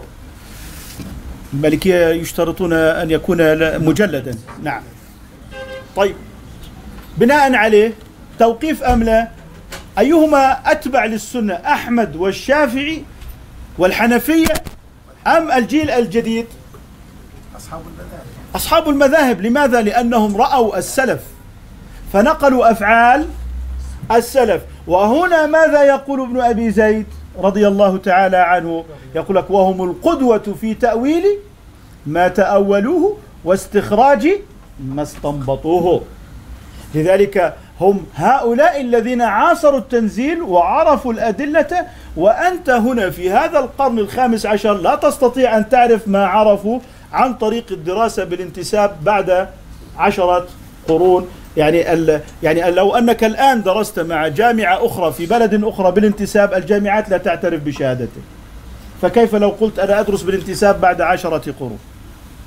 ولذلك آه، كان ينبغي أن يرجع إلى السلف لحماية صلاة المسلمين. ماذا لو أنك قلت للناس الآن يا من تمسحون على الجورب الرقيق منذ عشرة سنين؟ مثلا صلاتكم باطلة على المذاهب الأربعة. ماذا سيفعل الناس؟ ماذا لو أن أحدهم منذ عشر سنين مثلا لم يكن يصلي وقال له الناس لا تقضي صلاتك لأنه لا يوجد دليل على القضاء؟ بينما المذاهب الأربعة متفقة على وجوب القضاء. فجاء يوم الدين قال أنا صليت نوافل. قالوا له بالإجماع أن النافلة لا تجزي عن الفريضة. من الذي غرر بالناس؟ الخروج عن المدرسة الفقهية المعتبرة والذهاب إلى آراء فردية شخصية غير محررة؟ إنما قالت بظاهر من النص أو بعدم نص كما توقعت وأوقعت المسلمين في مثل هذا. ومن هنا نحن نريد أن نخاطب الأمة بمدرستها الفقهية السنية ونحن في هذا المعهد وفي الجامعة نقول أعيدوا الأمة إلى قواعد إبراهيم.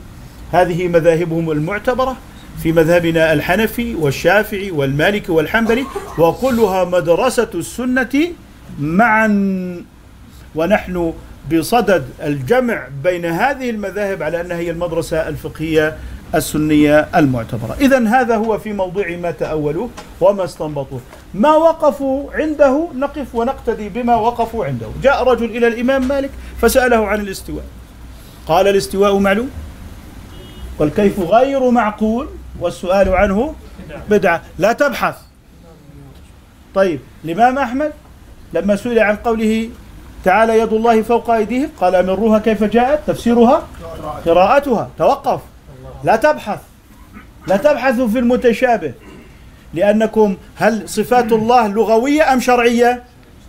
فإذا قال يد الله فوق أيديهم هل شرح لك رسول الله؟ هل شرحها لك آه، هل شرح لك الرحمن على العرش استوى؟ فإذا كان لا يعلم ونحن أمام التركيب لست أمام يد ولست أمام نزول ولست أمام استواء. أنا أمام الإسناد الرحمن على العرش استوى والمطلوب معنى الجملة وليس معنى كلمات استوى. فلسنا في آه، لعبة الكلمات المتقاطعة. أنت أنت تأخذ كلمة وتريد أن تذهب إلى المعجم لأن آه، الإسناد هو مناط الفائدة. وبالتالي نحن لسنا نبحث في معنى يد ولسنا نبحث في معنى استوى ولسنا نبحث في معنى تنزل وإلا هذا معروف للجميع في المعجم ولا يحتاج أحد لأن يبحث عنه ولا أن يختلف فيه الناس، لكن لما سأل الإمام مالكا عن هذا قال والسؤال عنه بدعة. بدعة. لا تبحثوا. والإمام أحمد يقول لا تبحثوا. والشافعي يقول آمنت بكلام الله على مراد الله. وآمنت بكلام رسول الله على مراد رسول الله، فهل تدخله اللغة؟ أنا أمام مركب لست أمام تحليل مفردات. اللغة في المفردات. القاموس المحيط لسان العرب في المفردات. أنا أمام آية ولست أمام مفردات. إذا شرعي هل شرحها رسول الله؟ لم هل شرحها الصحابة؟ هل شرحها مالك؟ أم قال السؤال عنه بدعة؟ يكفينا ما كفى الصحابة. فلما سكتوا سكتنا. ولما أمسكوا أمسكنا. ماذا لو أمسكت الأمة عن هذا الخلاف؟ تتحقق الجماعة. إذا هذا الخلاف ليس سنة. لأن من علامات البدعة الفرقة ومن علامات السنة الجماعة. لو أن الأمة قالت الله أعلم بمعناه كما قال الصحابة وحرمنا البحث فيه كما قال مالك تتحقق الجماعة. إذا ما الذي أدى بنا إلى الفرقة؟ هو تتبع المتشابهات. فلما لم تكن تعلم من جهة لغة ولا بينها الشارع ولا تعلم من جهة القياس فإن البحث عما وراء ذلك لن يؤدي إلى نتيجة ولن يؤدي إلى معنى. لا تدلك عليه اللغة فصفات الله ليست لغوية والشرع ما شرح والصحابة سكتوا والقياس لا ينفعك هنا. لأن الله ليس كمثله شيء. فلماذا تتتبع؟ يكفيك ما كفى الصحابة ويكفيك ما كفى مالكا. الاستواء معلوم والمجيء معلوم والنزول معلوم. لكن البحث في المعنى. فلما سكتت الأمة نجت. ولما تتبعت المتشابهات هلكت. لذلك أصبحنا في فرقة. ونحن اليوم إن شاء الله على أبواب الجماعة. ونقول للجميع اسكتوا كما سكت الصحابة. من كان يحب مالكا ويقول إنه إمام السلف لذلك اسكتوا والسؤال عنه لا نخوض لأن الله لم يقفنا على معناه ومن هنا تتحقق الجماعة. فلذلك كلمة ابن أبي زيد تحتها معان كثيرة في موضوع الوقوف عندما توقف الصحابة. كم كلمات الإمام مالك في العقائد تجدها قليلة لكن كلامه في الفقه كثير. الشافعي كلماته في المتشابه قليلة. توقف إطلاق إطلاق. طيب لما أطلقوا جاء الخلف فأرادوا أن يقيدوا. فلما أرادوا أن يقيدوا بأي وجه تقيد ما أطلقه السلف؟ إذا نقول لك طالما أن السلف أطلقوا فنحن نطلق كما أطلقوا. وكما أنهم توقفوا نتوقف كما توقفوا. قل لم يتعبدنا الله بالجهل؟ قل صحيح. لكن الوقوف عند حد الشارع ليس جهلا. فالعجز عن الإدراك؟ إدراك. ومن ثم نقول إننا هنا نقف حيث أوقفنا الشارع وهو العلم بعينه. أما التتبع ففيه الهلاك. لذلك لم نصل إلى نتيجة. لن نصل إلى معنى وإننا إذا تتبعنا المتشابهات المطلقة اللي هو التشابه الذي استأثر الله تعالى بعلمه نون قاف استأثر الله بعلم هل هل يعلم من جهة اللغة؟ هل آه، شرحه رسول الله؟ توقفوا عنده لأنه إيه؟ لا يعلم من جهة اللغة ولا القياس ولم يبينه الشارع لذلك آه، يعني نتوقف حيث أوقفنا الشارع وه- وهو مما استأثر الله بعلمه وقال وما استأثر به علم الخالق فذو تشابه عليه أطلق. هذا بالنسبة إلى قول ابن أبي زيد رحمه الله في هذا ونحن على هذا إن شاء الله تعالى. والأمة عندما كانت تدرس هذه المصادر كان الطالب يتوقف عند ما قاله أئمة السلف فكنت ترى تجانسا ولكن عندما جاء الغزو الخارجي فوجد صلاة واحدة في إفريقيا وزكاة واحدة وحجا واحدا أمة متجانسة. بالتأكيد هذا الأمر لن يكون سارا. أن تجد أمة متجانسة في الاعتقاد كما يعني يذكر ابن عاشر في عقد الأشعري وفقه مالكي وفي طريقة الجنيد السالكي. إذا أمة واحدة مرجعيتها واضحة بين أمامها العقائد مكتوبة بخط عريض لا شقاق ولا نزاع. فيه لكن إذا تنكبنا طريق السلف عندئذ آه، لا نلوم إلا أنفسنا. ها نحن رأينا ماذا حدث في الصلاة. تارك الصلاة كافر. طيب خلاص ليس كافرا أراد أن يصلي. تريد أن تصلي آه، الآن بحديث ابن عباس؟ جمع رسول الله صلى الله عليه وسلم بين الظهر والعصر والمغرب والعشاء في المدينة من غير سفر؟ ولا مطر. خلاص. الأمر رخصة. لماذا أراد أن لا يحرج؟ أراد أن لا يحرج أمته. خلاص ارفع الحرج. طيب آه، سجدة التلاوة بلا طهارة بلا قبلة. طيب تريد أن تسافر إلى أمريكا؟ تمكث هناك سنة؟ إيه؟ اجمع واقصر. فهدمت في وقتها وركعاتها وطهارتها كلها. كل هذا بسبب تنكب طريق السلف ومحاولة تأسيس أقوال جديدة بناء على ما يعني آه، قيل فيها. الأقوال المنقطعة لا تضر الإجماع.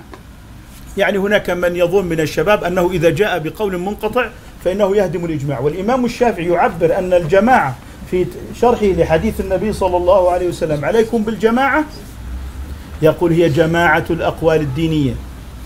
جماعة ويقول ليست جماعة الأبدان. يعني نحن الآن كأبدان لسنا جماعة. لا تعتبر جماعة إنما الجماعة هي جماعة الأقوال الدينية وهو أنك تتبع الأمة فيما قالت عنه حرام وفيما قالت عنه حلال. أما ما اختلفت فيه اختلافا معتبرا فهو الأمر للمفتي والقاضي وصاحب الولاية العامة فهم الذين يستطيعون أن ينزلوا الأحكام على يعني فروعها. وهذا مشروع بكثرة في تفاصيل الدروس لا نريد أن نطيل حتى نختم إن شاء الله تعالى. بقيت لدينا الخاتمة والنهاية في قوله اللي هو آه، وإذا اختلفوا في الفروع والحوادث لم يخرج عن جماعتهم. فعندئذ إذا اتفقوا الصحابة على قولين لا يحدث التابعون قولا ثالثا. إذا اختلف التابعون على قولين لا يحدث تابع التابعين قولا ثالثا. وهذا الذي جرت عليه الأمة وهو أن الإجماع حجة في كل عصر وليس قاصرا عن أو على عصر بعينه. في قوله آه، الحمد لله الذي هدانا لهذا وهو كتاب الرسالة. وها نحن بعد عشرة قرون نقرأ كتاب الرسالة وندرسه وندرسه. وما كنا لنهتدي لولا أن هدانا الله. لذلك الهداية هي من الله سبحانه وتعالى ويقول إن هذا العمل الصالح لا يتم إلا بتوفيق من الله سبحانه وتعالى والهداية من الله في وثوق المصدر. فإما يأتينكم مني إذا أهمية المصدر. أن الهداية من الله. لذلك في مناهج البحث أهمية المصدر. فتقول في قوله تعالى فإما يأتينكم مني. أي هنا قدم الإيه مصدر الهداية من عند الله سبحانه وتعالى. تفضلوا دكتور محمد نكمل. قال أبو محمد الفقرة القصيرة هذه. ثم قال رحمه الله تعالى ورضي عنه قال أبو محمد عبد الله بن أبي زيد قال أتينا على ما شرطنا أن نأتي به في كتابنا هذا مما ينتفع به إن شاء الله من رغب في تعليم ذلك من الصغار ومن احتاج إليه من الكبار وفيه يؤدي الجاهل إلى علم ما يعتقده من دينه ويعمل به من فرائضه ويفهم كثيرا من أصول الفقه وفنونه ومن السنن والرغائب والآداب. وأنا أسأل الله عز وجل يسأله سيدنا بن أبي زيد هذا. وأنا أسأل الله عز وجل أن ينفعنا وإياك بما علمنا ويعيننا وإياك على القيام بحقه فيما كلفنا. ولا حول ولا قوة إلا بالله العلي العظيم. وصلى الله على سيدنا محمد نبيه وعلى آله وصحبه. وسلم تسليما كثيرا.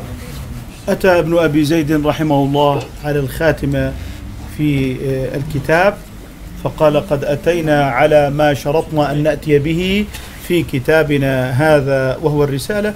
ومنهم من يقول إنها احتوت على ثلاثة آلاف مسألة أو أربعة آلاف مسألة وهي من أسعد كتب المذ- المذهب في كتابتها وفي صياغتها في مقدمتها العقدية الرائقة. فيها الهدى لمن اضطربوا في كتابة منهج تربية إسلامية وحذفوه مرات وألقوه مرات وأتوا به مرات فهي عقيدة ابن أبي زيد تدرس بعد عشرة قرون من وفاته بينما هناك مناهج قد أزيلت وهناك بين أيدينا مناهج تزال كذلك إنما هذه الكتب التي قعدت وشرحت وحشيت بالتوضيح والشرح. قال مما ينتفع به إن شاء الله. وهو يعني امتثالا لقوله تعالى ولا تقولن لشيء إني فاعل ذلك غدا إلا أن يشاء الله. من رغب في تعليم ذلك. طبعا هنا تعليم آه، ما- يعني تعليم من رغب في تعليم ذلك هو مصدر مضاف إلى مفعوله. تعليم مصدر مضاف إلى مفعوله وهو ذلك من الصغار وهم المبتدئون في العلم.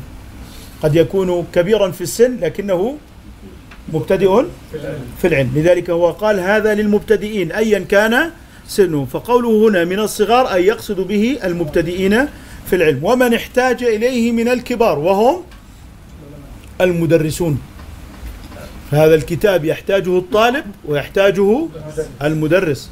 وفيه ما يؤدي أي في هذا الكتاب وهو كتاب الرسالة. ما يؤدي الجاهل إلى علم ما يعتقده من دينه. العقائد في المقدمة العقدية.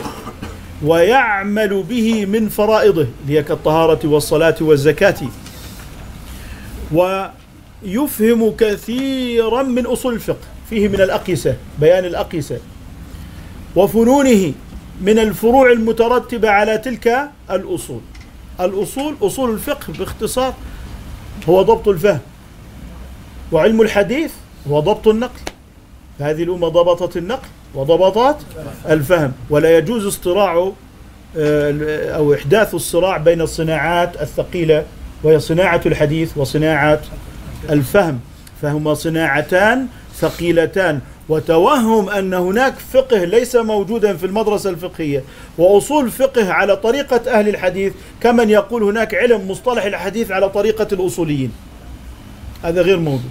هناك آه، العلماء الذي الأفذاذ الذين شرحوا المصطلح وقعدوا القواعد ونظموا آه، الرواية وضبطوها. وهناك علماء في فهم هذه الرواية وفقهها. لا يوجد اصطراع أنني أريد أن ألغي الفقه وأوجد اللي هو بديلا له طريقة على حسب ما ينظر آه، من ينظر في الحديث ويفتي. قال والآداب هاي الآداب المتعلقة قد تكون واجبة قد تكون مسنونة قد تكون مندوبة إنما هي يعني الآداب الظاهرة والباطنة. وهي ما يتحلى به الشخص من الأوصاف الحميدة في الظاهر والباطن.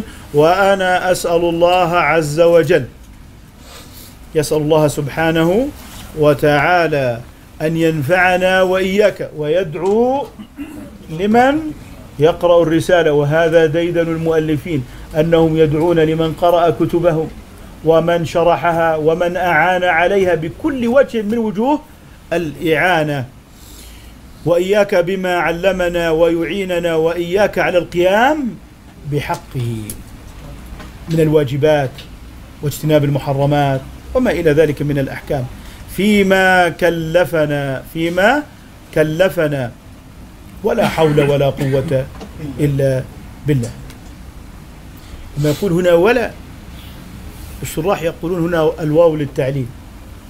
الواو للتعليل. أي بما أن هذا نسأله من الله تعالى أنه هو الذي ينفعنا وأنه هو الذي يعلمنا. فإذا يلزم هذا أننا لابد أن نستعين بالله سبحانه وتعالى. ونقول ولا حول وهناك طبعا قول في التفسير يا ليتنا نرد ولا نكذب أي أي لئلا نكذب فتكون الواو على التعليل على قول. ولا حول ولا قوة إلا بالله العلي العظيم وهو إعلان الإنسان عجزه وعدم قدرته وهو يعلن ضعفه وأنه غير قادر على أن يفهم ولا أن يتعلم إلا إذا أعانه الله سبحانه وتعالى. وصلى الله على سيدنا محمد نبيه وعلى آله وصحبه وسلم كثيرا. فالصلاة من الله تعالى على النبي الرحمة المقرونة بالتعظيم ومن الملائكة والآدميين هي طلب ذلك من الله سبحانه وتعالى. لم نشأ أن نمر على كل كلمة إنما اقتصرنا على ما هو الواجب. وأنا في ختام هذا الدرس وهذا الكتاب. يعني أشكر الجميع على حضورهم وعلى بذلهم الوقت والجهد وأريد أن أخص أخي وزميلي دكتور أمجد رشيد عميد كلية الفقه الشافعي وملاك معهد مدارك من الإخوة الأعزاء أحمد قصراوي راجينا له الشفاء العاجل. وللأخ مختار ولكل الإخوة كلا باسمه وشخصه وصفته آه، على جهودكم العلمية التي يعني عشناها معا وأنهم أتاحوا لنا في هذا المعهد كل خدمة يمكن أن تبذل من أجل إنجاح مشروعنا العلمي السني الواعد على طريق أهل السنة والجماعة وجمع الكلمة ووحدة الصف وأننا لسنا على خصومة أو عداوة مع مسلم أيا كان نظره أيا كان اتجاهه. نحن في هذا المعهد آه، نريده أن يكون مظلة حامية للجميع. ويسعدني وأنا يعني أجلس إلى جوار آه، الشيخ علي هاني. اللغوي النحرير البلاغي. آه ما شاء الله تبارك الله وأنا يعني دائما يعني أسعد باستفادتي منكم ومن تعليقاتكم وإفاداتكم.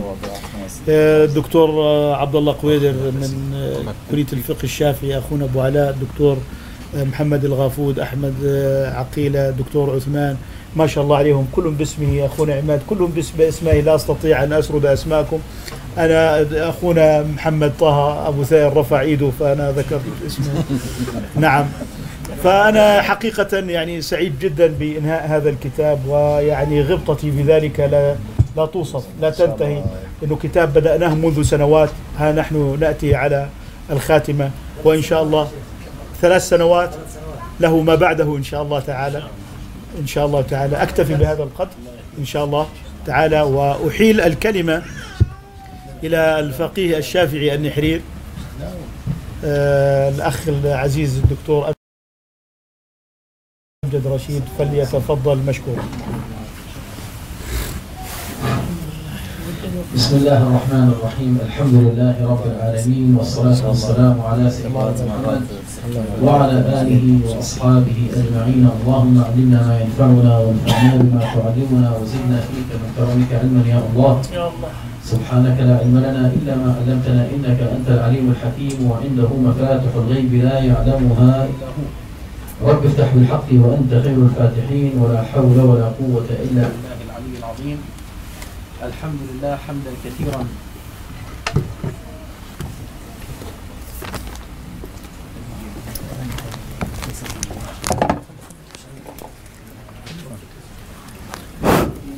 الحمد لله حمدا كثيرا كبيرا ولله الحمد والمنة على ما أعطى ووهب.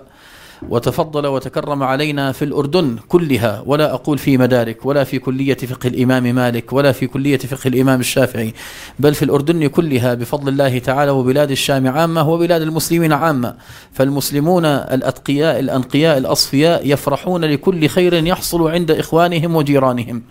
فالحمد لله على هذه النعمة التي أتم الله بها علينا الكرامة والفضل أن أكرم أخانا العالم الفقيه الجليل اللغوي الشيخ الدكتور وليد شاويش حفظه الله تعالى الذي أكرمه وأكرم طلابه وطالباته بأن سمعوا رقائق ألفاظ رسالة الإمام أبي زيد القيرواني ورقائق معانيها وأفاض الله سبحانه وتعالى بما أفاض على أستاذنا الدكتور وليد شاويش بشرح هذه الألفاظ وبيان تلك المعاني والإبراز ما هو مكنون في صدور هؤلاء الأئمة مما حمله هو في صدره عن شيوخه رحمهم الله تعالى من مات منهم وأجزل الله مثوبة القائمين ما زالوا في حياتهم ونفع الله بهم.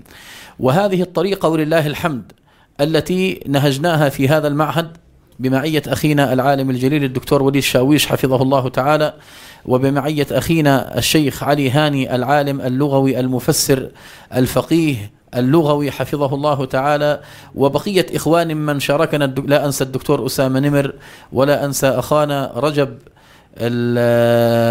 ال... الغاني من من غانا هو من كونغو من الكونغو الشيخ رجب موتومباي حفظه الله العالم في اللغة كذلك. ولا ننسى بقية إخوان ممن شاركونا وكذلك الدكتور عبد الله قويدر ممن شارك التدريس كذلك في مدارك في فترات. وبقية الإخوة الكرام أمثال أخينا الشيخ بلال النجار. ولا أدري من نسيته من إخواننا الشباب والمشايخ حفظهم الله تعالى. الشيخ محمد الغافود حفظه الله تعالى. لا ما شاء الله عليكم. لكن كنت أقصد الذين درسوا هنا في في في المعهد وهو در نعم الآن هو يدرس صحيح في فقه الإمام مالك متن الأخضري حفظه الله تعالى. فهؤلاء الإخوة وغيرهم ممن ذكرت أو نسيت. فضلا عن إخواننا الشباب الذين يعني تنشطوا الآن لتدريس المبتدئين في هذا المعهد. وفضلا عن أخواتنا كذلك ممن لهن نشاط في متابعة بعض الأخوات في الدراسة. أقول ولله الحمد على هذا الفضل والمنة. أقول للجميع ممن ذكرت وممن نسيت أن أذكر جزاكم الله عنا ألف خير. وهذا شرف كبير يعني من الله سبحانه وتعالى أن خصنا في هذا الزمان المتأخر في هذا الزمان الذي كثرت فيه الفتن في هذا الزمان الذي ابتعد فيه المسلمون كثيرا عن معين السنة الصحيحة الشريفة بمعانيها. الصحيحة الشريفة أن يكرمنا الله سبحانه وتعالى أن نكون قائمين على وحريصين على أخذ العلوم بتسلسل وإسناد عن الأئمة المتقدمين دون أن نتكلف اجتهادات أنفسنا ودون أن نتكلف إبراز آراء قد تظهر لبعضنا. فنسأل الله سبحانه وتعالى أن يثبتنا على ذلك. وأنا دائما أقول يعني فعلا وأتفكر يا سيدي الدكتور وليد وبقية إخواننا يعني من نحن؟ ما الذي قدمناه بين يدي الله عز وجل من الأعمال الصالح حتى الله سبحانه وتعالى يختار هؤلاء العبيد الضعفاء في هذا الزمان لنكون أصحاب ألسنة؟ لا أقول أصحاب قلوب لأنه أصحاب القلوب هذه يعلم بها الله عز وجل. على الأقل أصحاب ألسنة. وتوجه صحيح في إرشاد الناس ودعوة الناس وهداية الناس إلى كلام السلف الصالح بحق. فعلا فلتتفكروا من نحن من أنتم؟ في أن الله سبحانه وتعالى يدخر في هذا الزمان الذي كثرت فتنه في الخروج عن الدين والخروج عن التدين. من نحن أن يختارنا الله سبحانه وتعالى في هذه الأزمان الصعبة لمثل هذه المهمة سواء كنا مدرسين أو كنا متعلمين والكل متعلم. هذه العادة التي يعني أنتم حضور فيها في هذه الليلة المباركة كانت عادة عظيمة جرى عليها العلماء كافة وهي أعني عادة ختم الكتب. من السنن المتبعة صناعة عند الأئمة رحمهم الله تعالى أنهم كما أنهم إذا ختموا القرآن كما ذكر الإمام النووي رحمه الله في التبيان وغيره من آداب ختم القرآن ومن سننه ومستحباته أن يجمع إليه الناس. وكذلك الكتب العلمية. سواء كانت من العلوم الآلية كعلوم اللغة والمنطق ونحوها أم من العلوم الأصلية كعلوم الفقه والتفسير والحديث وغير ذلك من السنن الحميدة التي اتبعها العلماء في الأقطار كلها أن يجمع الناس كبارا وصغارا ونساء وذكورا ومتعلمين وغير متعلمين حتى تتنزل الرحمات عند ختمة الكتاب بدعاء المؤلف وبدعاء المدرس وبتوجه الطالبين والطالبات فببركة الجمع الكبير الله عز وجل إذا لم يكن قد أحاط بعض الحاضرين أو جميع الحاضرين بلطفه.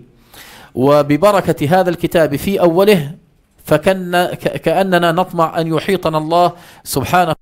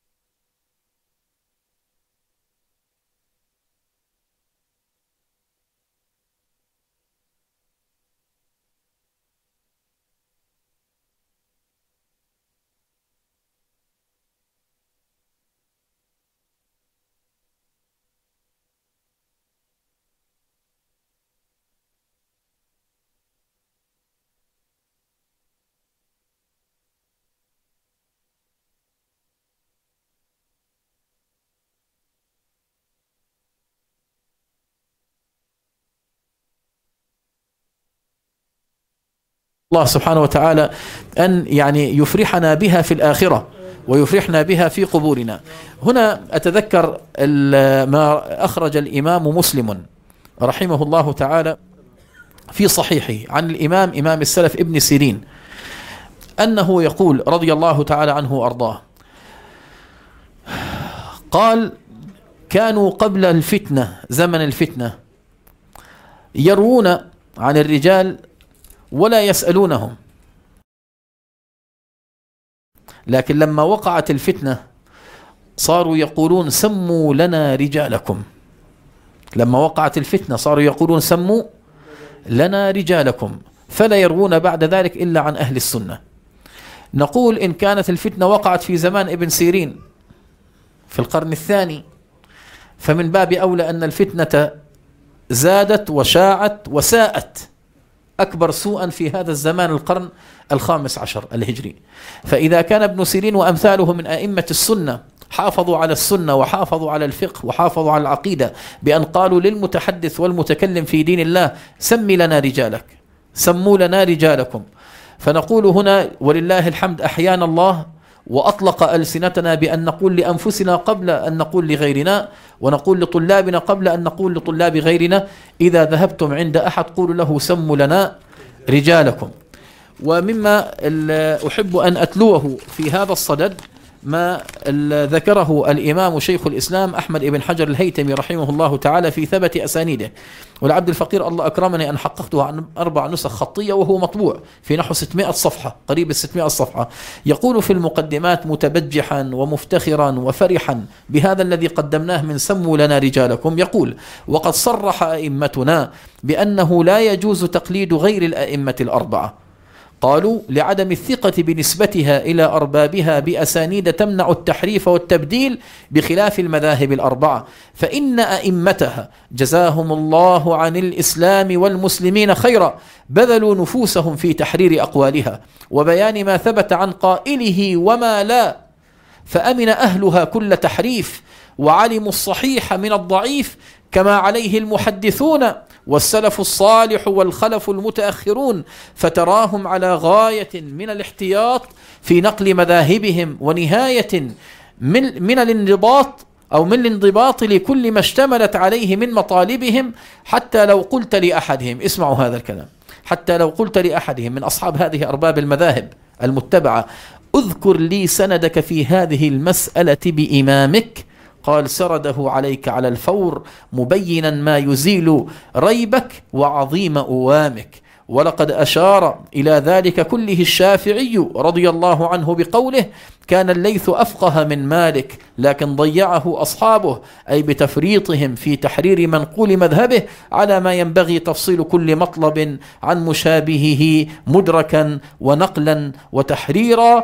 حتى لم يبق فيه أدنى ريب ولا دخل ولا عيب. نعم وأكمل في هذا أيضا. ثم ال... آه لا لا ليس هذا الأمر. نعم فصان الله مالك بحفظ طلابه له. فالشاهد هنا أن لنا متعة بيننا وبين الله سبحانه وتعالى في أن نلتزم هذه الإيه؟ يعني هذه المذاهب متعة شرعية تمام؟ ليست متعة شيعية. متعة شرعية في أنك تتمتع فعلا بفضل الله سبحانه وتعالى عليك بأن إيه؟ بأن وضعك في ضمن هذا الخضم العظيم الذي يعني أو ساحل لا يعني بحر لا ساحل له من علوم هؤلاء الأئمة رحمهم الله تعالى. وأشير إلى أمر آخر في تدريسنا في مدارك وكلياتنا ولله الحمد علينا يعني والفضل والمنة بها. ما نقل الإمام الزركشي رحمه الله وغير الزركشي في كتبهم الأصولية عن الإمام ابن المنير المالكي. فإنه كان وهو إمام المالكية وفقيههم ومحدثهم في الإسكندرية في مصر أنه كان يقول كان يجلس مجلس الفتوى هو وأحد علماء الشافعية. في مصر كان في مالكية كثر والشافعية كذلك كثر جدا في في مصر. فكان يجلس الفقيه الشافعي ولم يعين لنا اسمه في هذه القصة.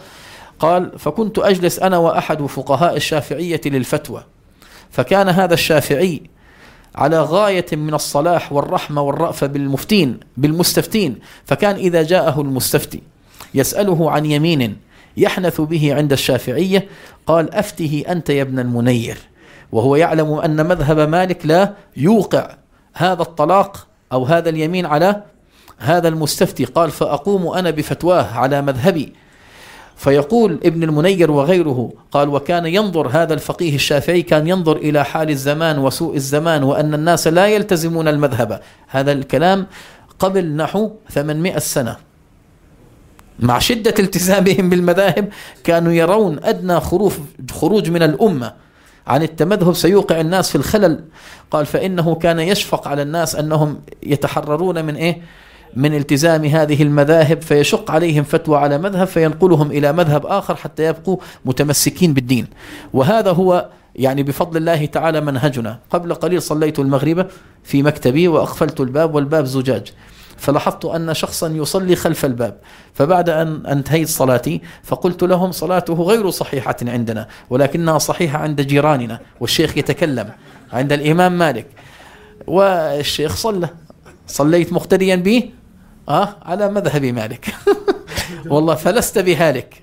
لست بهالك. نسأل الله سبحانه وتعالى أن يتقبل منا جميعا وأن يتقبل من أخينا الدكتور وليد ما قدم وأن يتقبل من الإخوة الكرام جميعا والأخوات.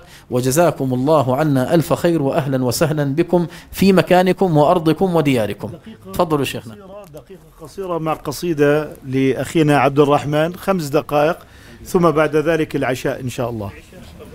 ال- إن شئتم. الأمر لكم. آه. تفضلوا آه، من عندك؟ تعال هنا. عندي عندي عندي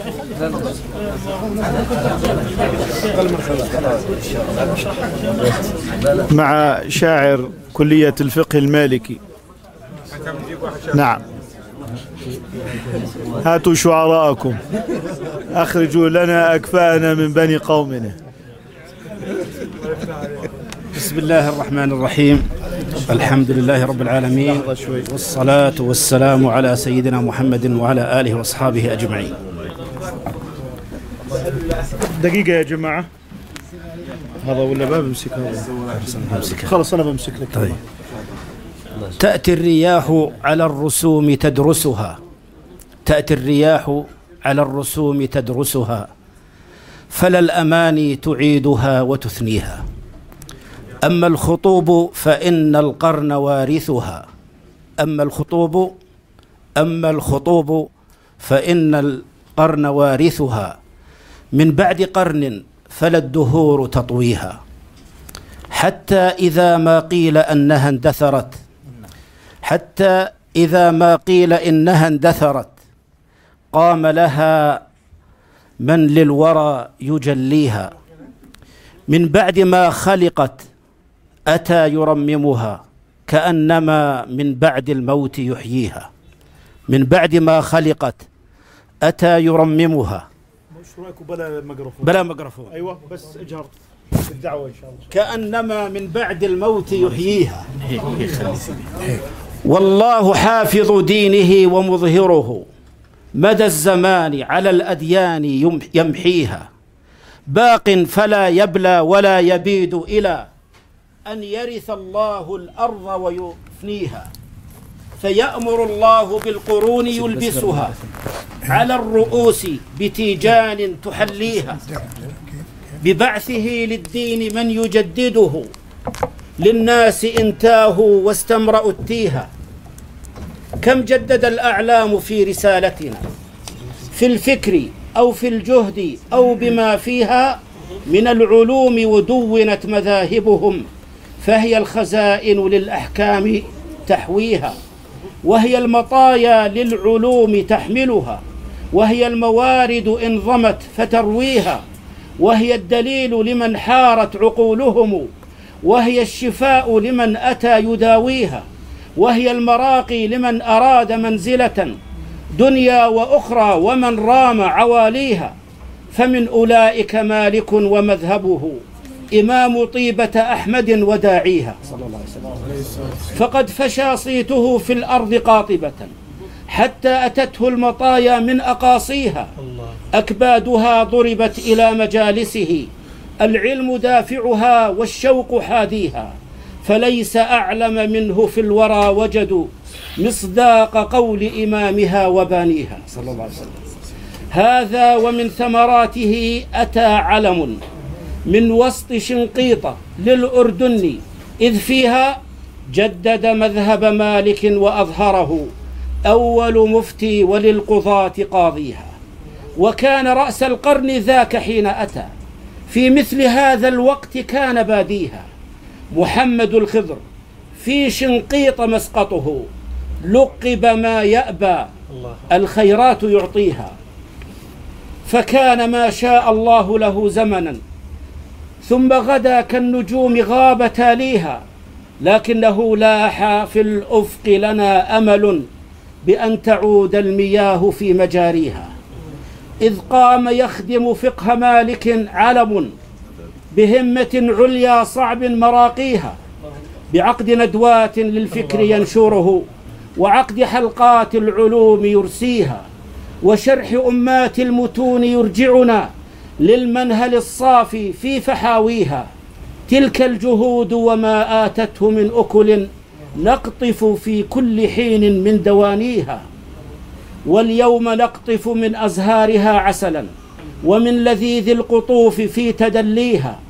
فيها مذاق جميع حبة نضجت مع الأريج لكل زهرة فيها. هي الرسالة قد جئنا لنختمها. ختام مسك ومسك الختم يذكيها لابن أبي زيد من قيروان أتت فليهنك العلم يا من كنت قاريها. لا ننسى توأمه في كل مأثرة. يبدي الأخوة في أسمى معانيها. خادم فقه الشافعي بهمته وفي مداركه العلوم يحييها. باكورة السعد باسمها تفاؤلنا. إن السعادة قد لاحت بواديها.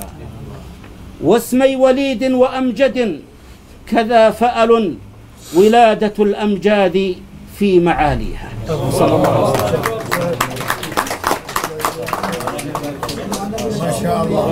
عليه وسلم.